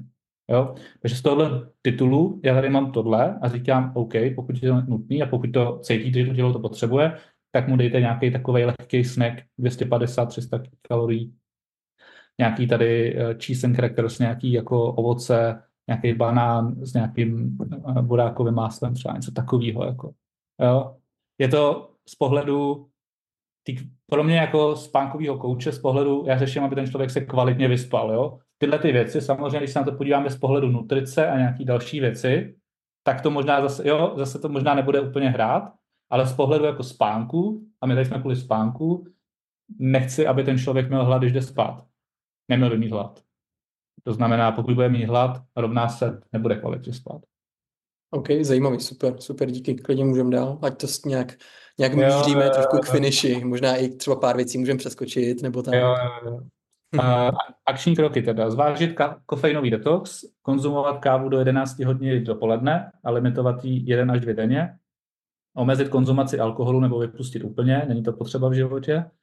Dieta bohatá na vlákninu a zdravé tuky, jsme říkali, večeře nejpozději dvě hodiny před večerkou, malé svačiny 250-300 kalorií po večeři, vitamin B pravidelně, nebo multivitamin, hořčík 3x-4x týdně a melatonin, tryptofan, když je to nezbytný.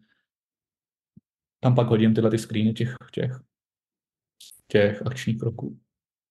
Tak, uh, tracking kvality spánku, jsme v závěru. Uh, tady obrovský téma, jo? mám rád strašně tohle téma. Asi před 6 lety byl obrovský, ne, jo, takhle.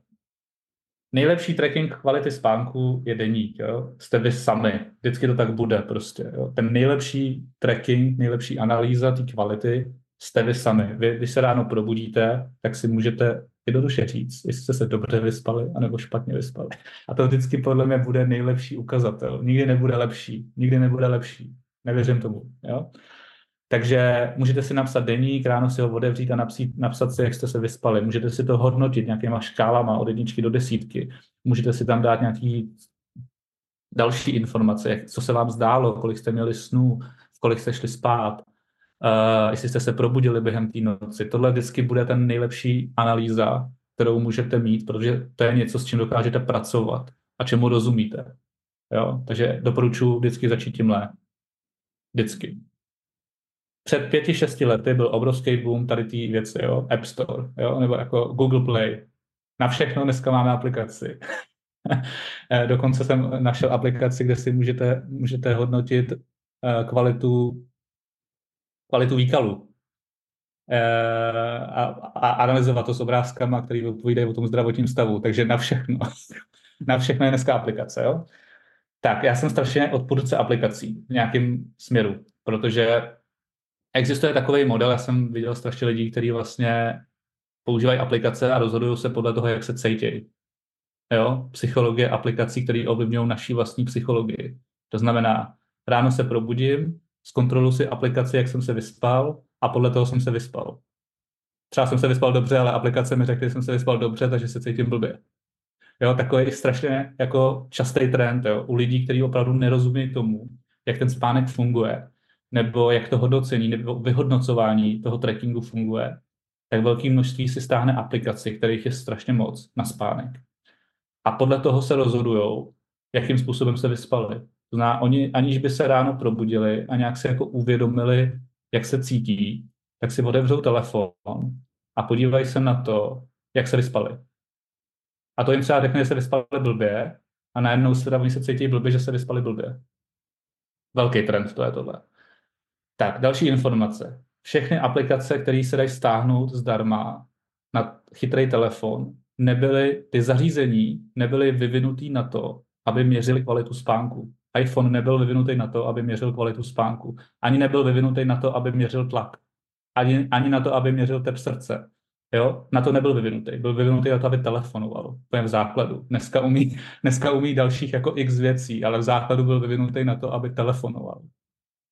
To znamená, já jsem testoval všechny ty aplikace, skoro všechny jsem testoval a všechny jsem porovnával i s nějakým jako medicínským trekováním toho spánku. Jsem měl takový zařízení jako z nemocnice, který jsem, se kterým jsem spal, i profesionální, hodně jako prostě medicínský, kterým se vyhodnocují ty spánkové nemoci a porovnával jsem to s datama těch aplikací, které se dají stáhnout. Nesedí tam skoro nic, prostě nikdy to tam nesedělo. Jo? Bylo to až třeba 40% rozdíl jo, v těch věcech. To znamená, doporučuji nepoužívat aplikace, které se dají zdarma stáhnout a které nepracují s nějakým externím zařízením, který ten tracking umožňuje. Jo, v zásadě to fakt nedoporučuji. Ničemu to většinou nepomáhá. Jako, jenom to vlastně vytváří takový pocit, že tedy podle kterého se ten člověk pak řídí a vlastně to není podložený žádnýma jako reálnýma datama. A je to proto, že ten iPhone prostě nemá dostatečné množství těch senzorů, aby to dokázal přenést. Jo? Všechny ty věci jako kvalita spánku, dýchání, HRVčko, všechny tyhle ty věci se dají jako ox, uh, uh, dýchání, to se všechno dá trackovat, ale musí to být zařízení, který na to je vyrobený a který má dostatečné množství kvalitních senzorů, který to dokážou snímat a následně vyhodnocovat. Těch zařízení je na tom trhu málo, relativně málo. I když se může zdát, že jich je hodně, tak těch kvalitních je opravdu málo. Uh, takže to je tohle. Takže nejlepší trekování kvality spánku je ten denní. Vy se ráno prostě probudíte a prostě si to píšete a pozorujete si to. Jo? A dá se to, když člověk to dělá dlouho, tak dokáže i vypozorovat, jak rychle třeba usnul, dokáže vnímat ty přechody eh, z toho, z té bety do té alfy, dokáže si vzpomenout na větší množství snů. Jo? Jenom tam musí být ta intence toho, že se člověk ráno probudí, otevře oči, nacejtí se a píše podle těch pocitů, prostě jak se vyspal. Uh, ale pokud chceme opravdu nějakým způsobem level up, tohle doporučuji všem, tak jsou na tom trhu dvě zařízení, který já mám vyzkoušený v dnešnímu dni a který dají dobrý data, kvalitní data. Ale doporučuji vlastně tyhle ty zařízení kupovat, pokud člověk opravdu řeší ten zdravotní styl jako komplexně. Jo, to znamená, tam to má potom význam. Pokud člověk opravdu si hlídá nějakou fyzickou aktivitu v tom životě, chce si hlídat spánek, chce si hlídat uh, nějaký srdeční variace, chce být trošku jako biohacker, tak to dává jako smysl a je to smysluplná investice. Pokud to chce mít člověk jenom jako tak, jako že to má, tak to nedává smysl. Uh, uh, obě dvě ty zařízení jsou fantastické v tom, že já mám třeba docela dobrýho praktického lékaře, který s tím dokáže pracovat. To znamená, já používám Auru, to je tady ten takový prsten, který je tady, který je napojený na mýho praktického lékaře například. A všechny data, který ta, ten prsten jako snímá, tak jdou jemu. To znamená, on má o mě vlastně uh, furt jako přehled a kdyby se tam něco, kdyby se tam něco dělo, tak mi třeba zavolá a řekne mi, hele, přijď na kontrolu, je tam nějaký problém, jo? Tak v tomhle tom to je třeba zajímavý, že to je, je to zařízení, který uznávají třeba někteří pokročilí doktoři, jo? nebo víc open-minded lékaři, dejme tomu, jo? který jdou naproti technologii třeba, jo? ale je důležité mít nějaký jako open-minded třeba praktický lékaře, kterých moc není. Ale to, o tom slyším poprvé, takovýhle propojení a je to extra zajímavý. To bych měl spoustu dalších otázek. Z hlediska času to teď už asi nedáme, ale, ale je to zajímavý. Takhle to funguje skvěle. Ten prsten potom analyzuje ty data, posílá to jemu, on když tam něco vidí, tak mi třeba pozve nějakou, nějakou kontrolu. Příklad. A dá, pak to generuje velké množství reportů, se kterými se dá dál pracovat. Dobře to funguje, když třeba člověk pracuje s nějakým trenérem fitness, který s ním má taky zkušenost třeba, nebo takhle nějak se to dá propojovat. Jo?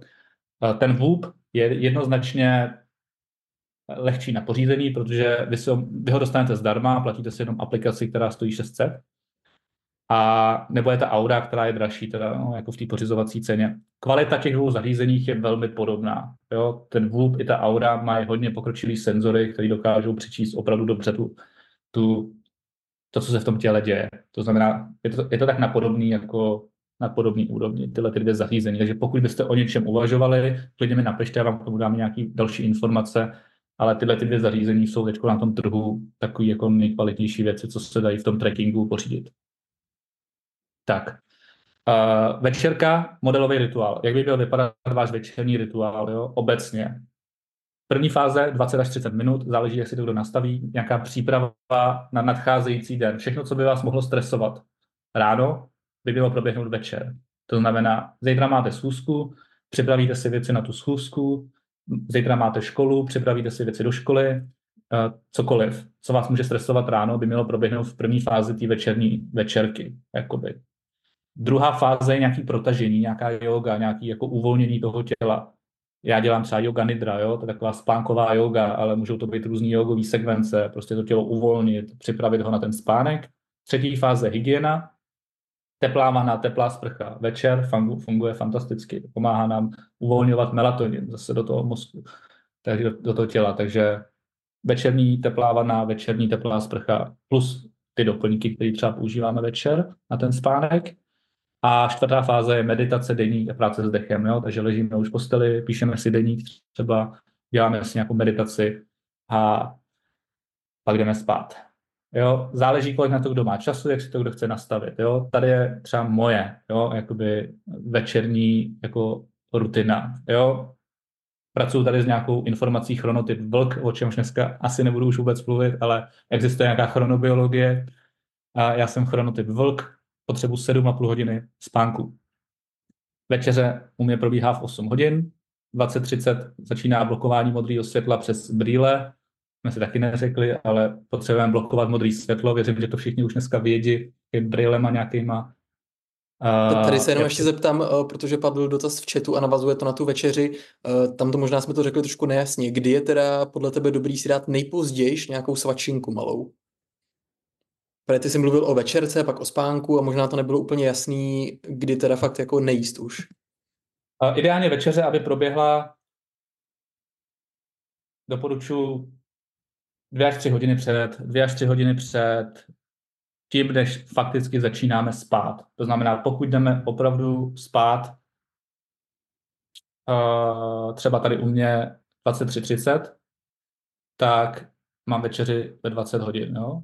Já už sám nemám žádný teda snacky, jo, ale já mám jakože 23 v půl, v půl, v půl 12 jdu spát, v 8 mám večeři, to znamená jsem někde 3,5 hodiny uh, předtím. Na to, to beru jako stav ideál, 2 až 3 hodiny. Pokud potřebujeme si dát ten snack, aby jsme neměli hlad opravdu mezi touhle dobou, tak bych se pohyboval tady před tou hygienou někde kolem té desáté hodiny prostě. Jo, třeba u mě tady, jo, třeba tu hoďku a půl předtím, než jdeme fakticky spát. Ale tam je to fakt hodně jako individuální. Jo. Pokud někdo ten snack potřebuje, aby neměl pocit hladu, tak si ho může dát i tady někde, někde kolem té 11. hodiny, jo? ale tam fakt potřebujeme zajistit, aby nebyl pocit hladu. Pak se s tím může pracovat dál v nějaký nutrici a v nějaký jako výživě, aby se tohle vyřešilo, ale zhruba tak. Ta večeře prostě dvě až tři hodiny před spánkem jako takovým. Uh, blokování modrého světla, yoga, hygiena.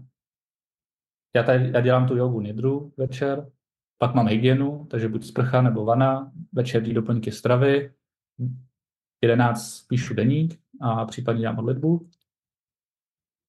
21 v 11 pak meditace Bradford, to už je ta poslední věc, kterou dělám před spáním. Jo. To znamená buď nějakou, nějakou soma dechovou meditaci, nebo nějaký dýchání, nebo něco do hladiny alfa, co mě automaticky dostane do toho spánku.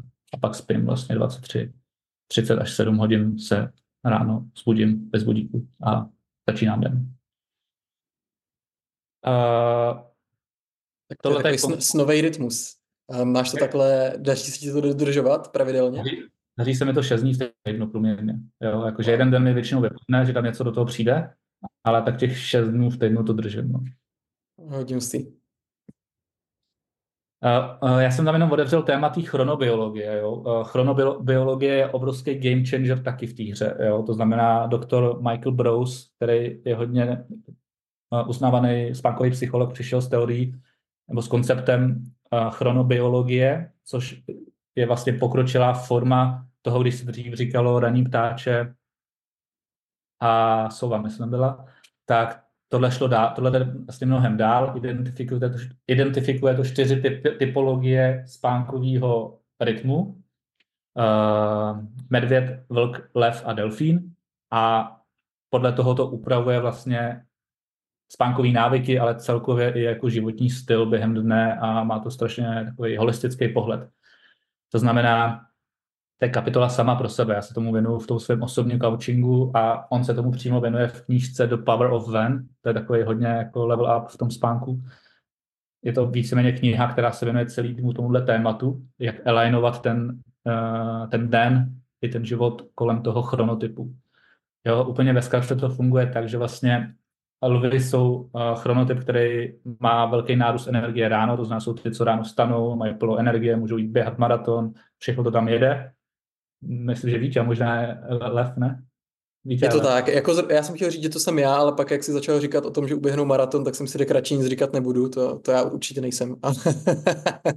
ale, ale je to Lev, no. uh, pa, pak je Vlk, tam je to přesně naopak, takže znamená, vlci mají náběh energie v odpoledních hodinách až jako večer, to jsem já například, jo, proto mám, proto mám i tu večerku takhle udělanou, jo, já jsem vlk, to znamená, mám ten náběh té energie večer, proto si můžu, proto chodím spát třeba 23.30 a je to v pohodě, jo, protože, protože tady nahoře v těch uh, odpoledních večerních hodinách mám prostě velký náběh energie.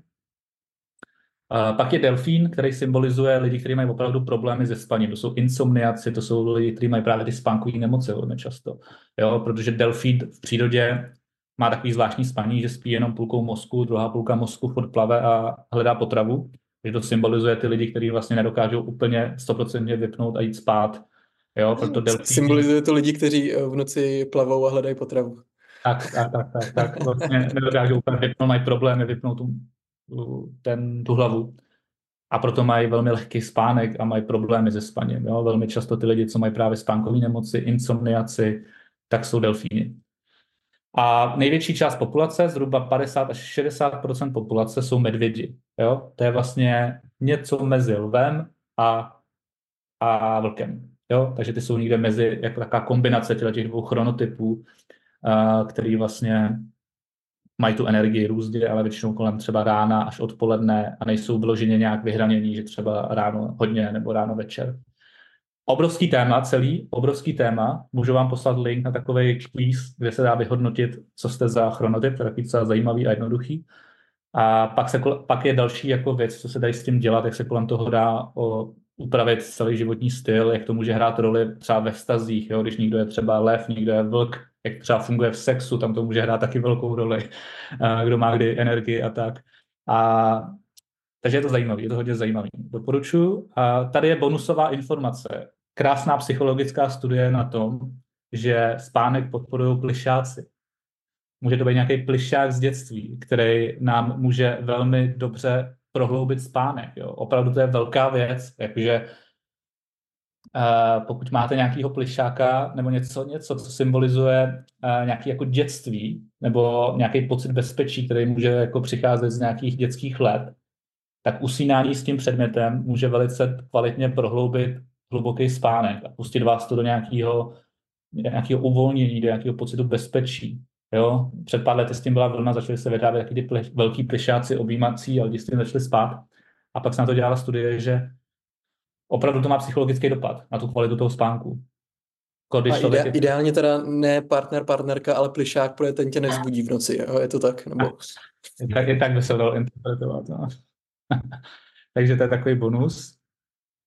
Uh, tady jsou nějaký výčet jako knih, jo, jako na závěr. Proč spíme? Asi hodně lidí zná. Výborná kniha, která uvádí tu tématiku toho spánku. Cirkadiální kód, taky alignování vlastně toho spánku kolem celého života. Power of Van, to je od toho Michaela Brouse, tady jak jsme řešili ty, chrono, ty chronotypy, to je level up, když už člověk chce trošku ten spánek posunout dál. A když pak chce jít ještě dál, tak úžasný autor Charlie Morley, který napsal dvě knihy Wake Up to Sleep a Dreams of Awakening, což jsou věci, které jdou zase, jak má člověk trošku už optimalizuje ten spánek, rozumí tomu a je v tom takový dobrý, tak pak můžeme jít ještě dál a bavit se o nějakých lucidních snech a takových technikách, kdy ten spánek může jít ještě dál. Takže to, tyhle ty dvě knihy se věnují tomu, co se vlastně děje během našich snů, jak se dá s těma snama pracovat v rámci nějakého rozvoje osobnosti a tak. Takže to je takový. Takže začínáme těma dvěma knihama nahoře, proč spíme, cirkadiální kód, takový základ, takový baseline, pak se na to navazuje Power of Van, což je takový level up trošku, a takový úplně nejvíc věc, pak už je Wake up to sleep, Dreams of Awakening. Super, to je všechno. Dotazy. Dvě hodiny. ty brďo, ty brďo, to byla dobrá jízda, dobrá plavba. Jsi to dobře odhadl dvě hodiny, jsem psal dvě hodiny. Jo, protože ty jsi posílal to, tu osnovu a já říkám, tyjo, to, to nebude na hočku, kámo, to nebude.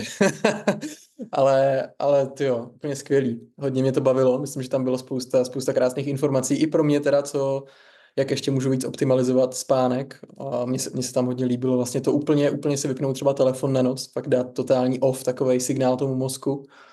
A zároveň ještě, ještě víc hrát s wi a, a pak i zase se trošku vrátit k tomu chronotypu a, a podívat se na to vlastně. No a plus jako tracking, tracking jenom jako deníkem vlastně toho, jaký z toho máš pocit a jak se ti spalo a tak, tomu přijde, že, že dělá fakt obrovské věci, tak to určitě chci tady ještě jako vypíchnout. A, a jinak všechno mi přišlo boží. Mrknu, jestli ještě nějaký, nějaký dotaz. Kdyby jo, tak ještě napište, ale teď v tuhle chvíli to je všechno.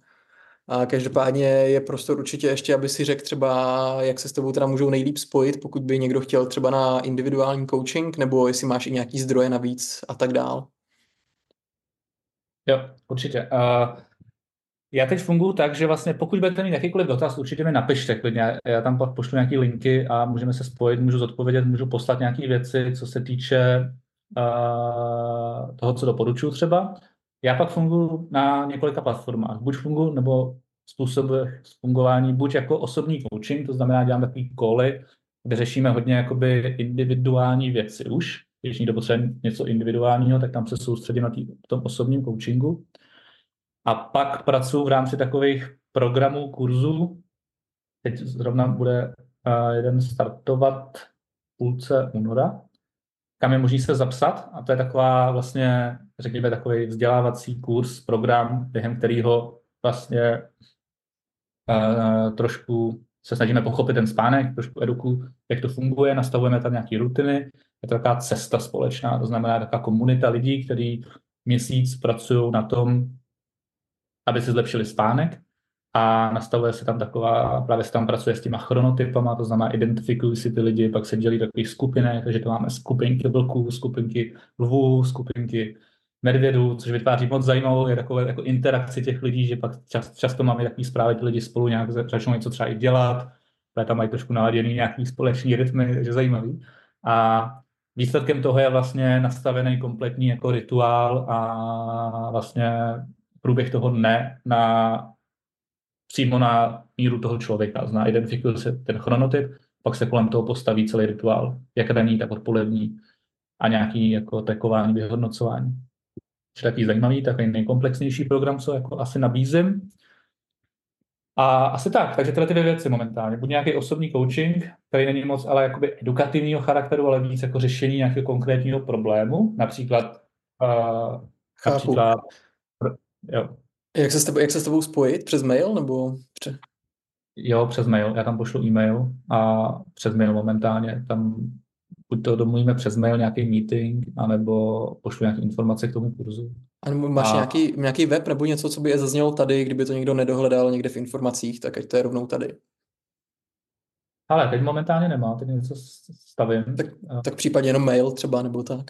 Jo, tak mail je, uh, mail je George, anglicky, George Zuzka Fitness zavináč gmail.com. Já to možná hodím do toho chatu tady. Jo, George Zuzka Fitness, super. Ten chat tady zůstane nebo ne? Uh, hele, nejsem, nejsem si jistý. je možný, že ne, ale já, já z toho vyjmu ty informace a dám to tam, no. kam bude potřeba. To hodím do toho Facebooku. Klidně můžeš uh, vypnout sdílení obrazovky potom, ať toto. Jo, já tam ještě. Jo, jo, jo, jo. a ještě tam byl pak jeden dotaz, takže hele, jo, dáme na to ještě prostor poslední. Uh, neslyšela jsem celé, možná to zaznělo. Zajímalo by mě, co všechno způsobuje noční buzení, což možná je velký dotaz, ale jestli třeba máš k tomu nějaký jeden zajímavý postřeh, nebo kde zjistit jo, jo. víc. Ale věnuju se tomu taky v tom coachingu hodně, i v tom programu, jo, je to takový velký téma zase. Těch, těch důvodů je totiž uh, neúplně málo.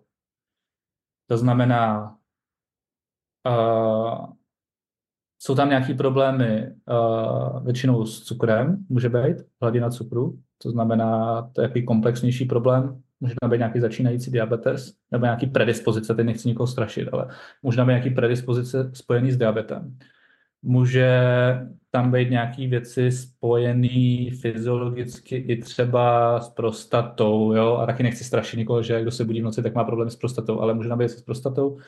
Může tam být nějaký blbě nastavení jako věci spojené s jídlem, konzumace, konzumace vody, může tam být, uh, může tam být věci, které v tom jídelníčku třeba jsou, které můžou uh, ty lidi táhnout víc na záchod v noci. Uh, můžou tam být noční můry samozřejmě, jo, tak to je velmi častý jako případ. To znamená, jsou nějaký traumata, nějaký noční můry, něco, co se tam, co se tam probíhá během, během, těch, během těch snů. Může tam být problémy s dýcháním, to znamená, může tam být ta apnoe nebo nějaký ty spánkové nemoci. A pak tam jsou různý syndromy premenstruační u žen, případně v, v období přechodu, tam můžou být problémy trošku s tím buzením v noci, taky takový velice specifický scénáře, jak k tomu spánku potom přistupovat. A je to hodně docela, jako proč se člověk může jako zbudit v noci a já se tomu tam věnuju přímo jako jeden, jeden, jeden konkrétní den jenom tomuhle tématu. A důležité je, co dělat, jo? tak jako důležité, když se člověk budí v noci z jakýkoliv důvodu, to, to tady teď úplně nevyřešíme, ale ať se zbudí jakkoliv nebo kdykoliv, tak je důležité to, co se pak děje po tom probuzení. To znamená, pokud jdeme na záchod, máme navigační světla, nerozsvícíme světlo, snažíme se tam dojít a vykonat tu potřebu.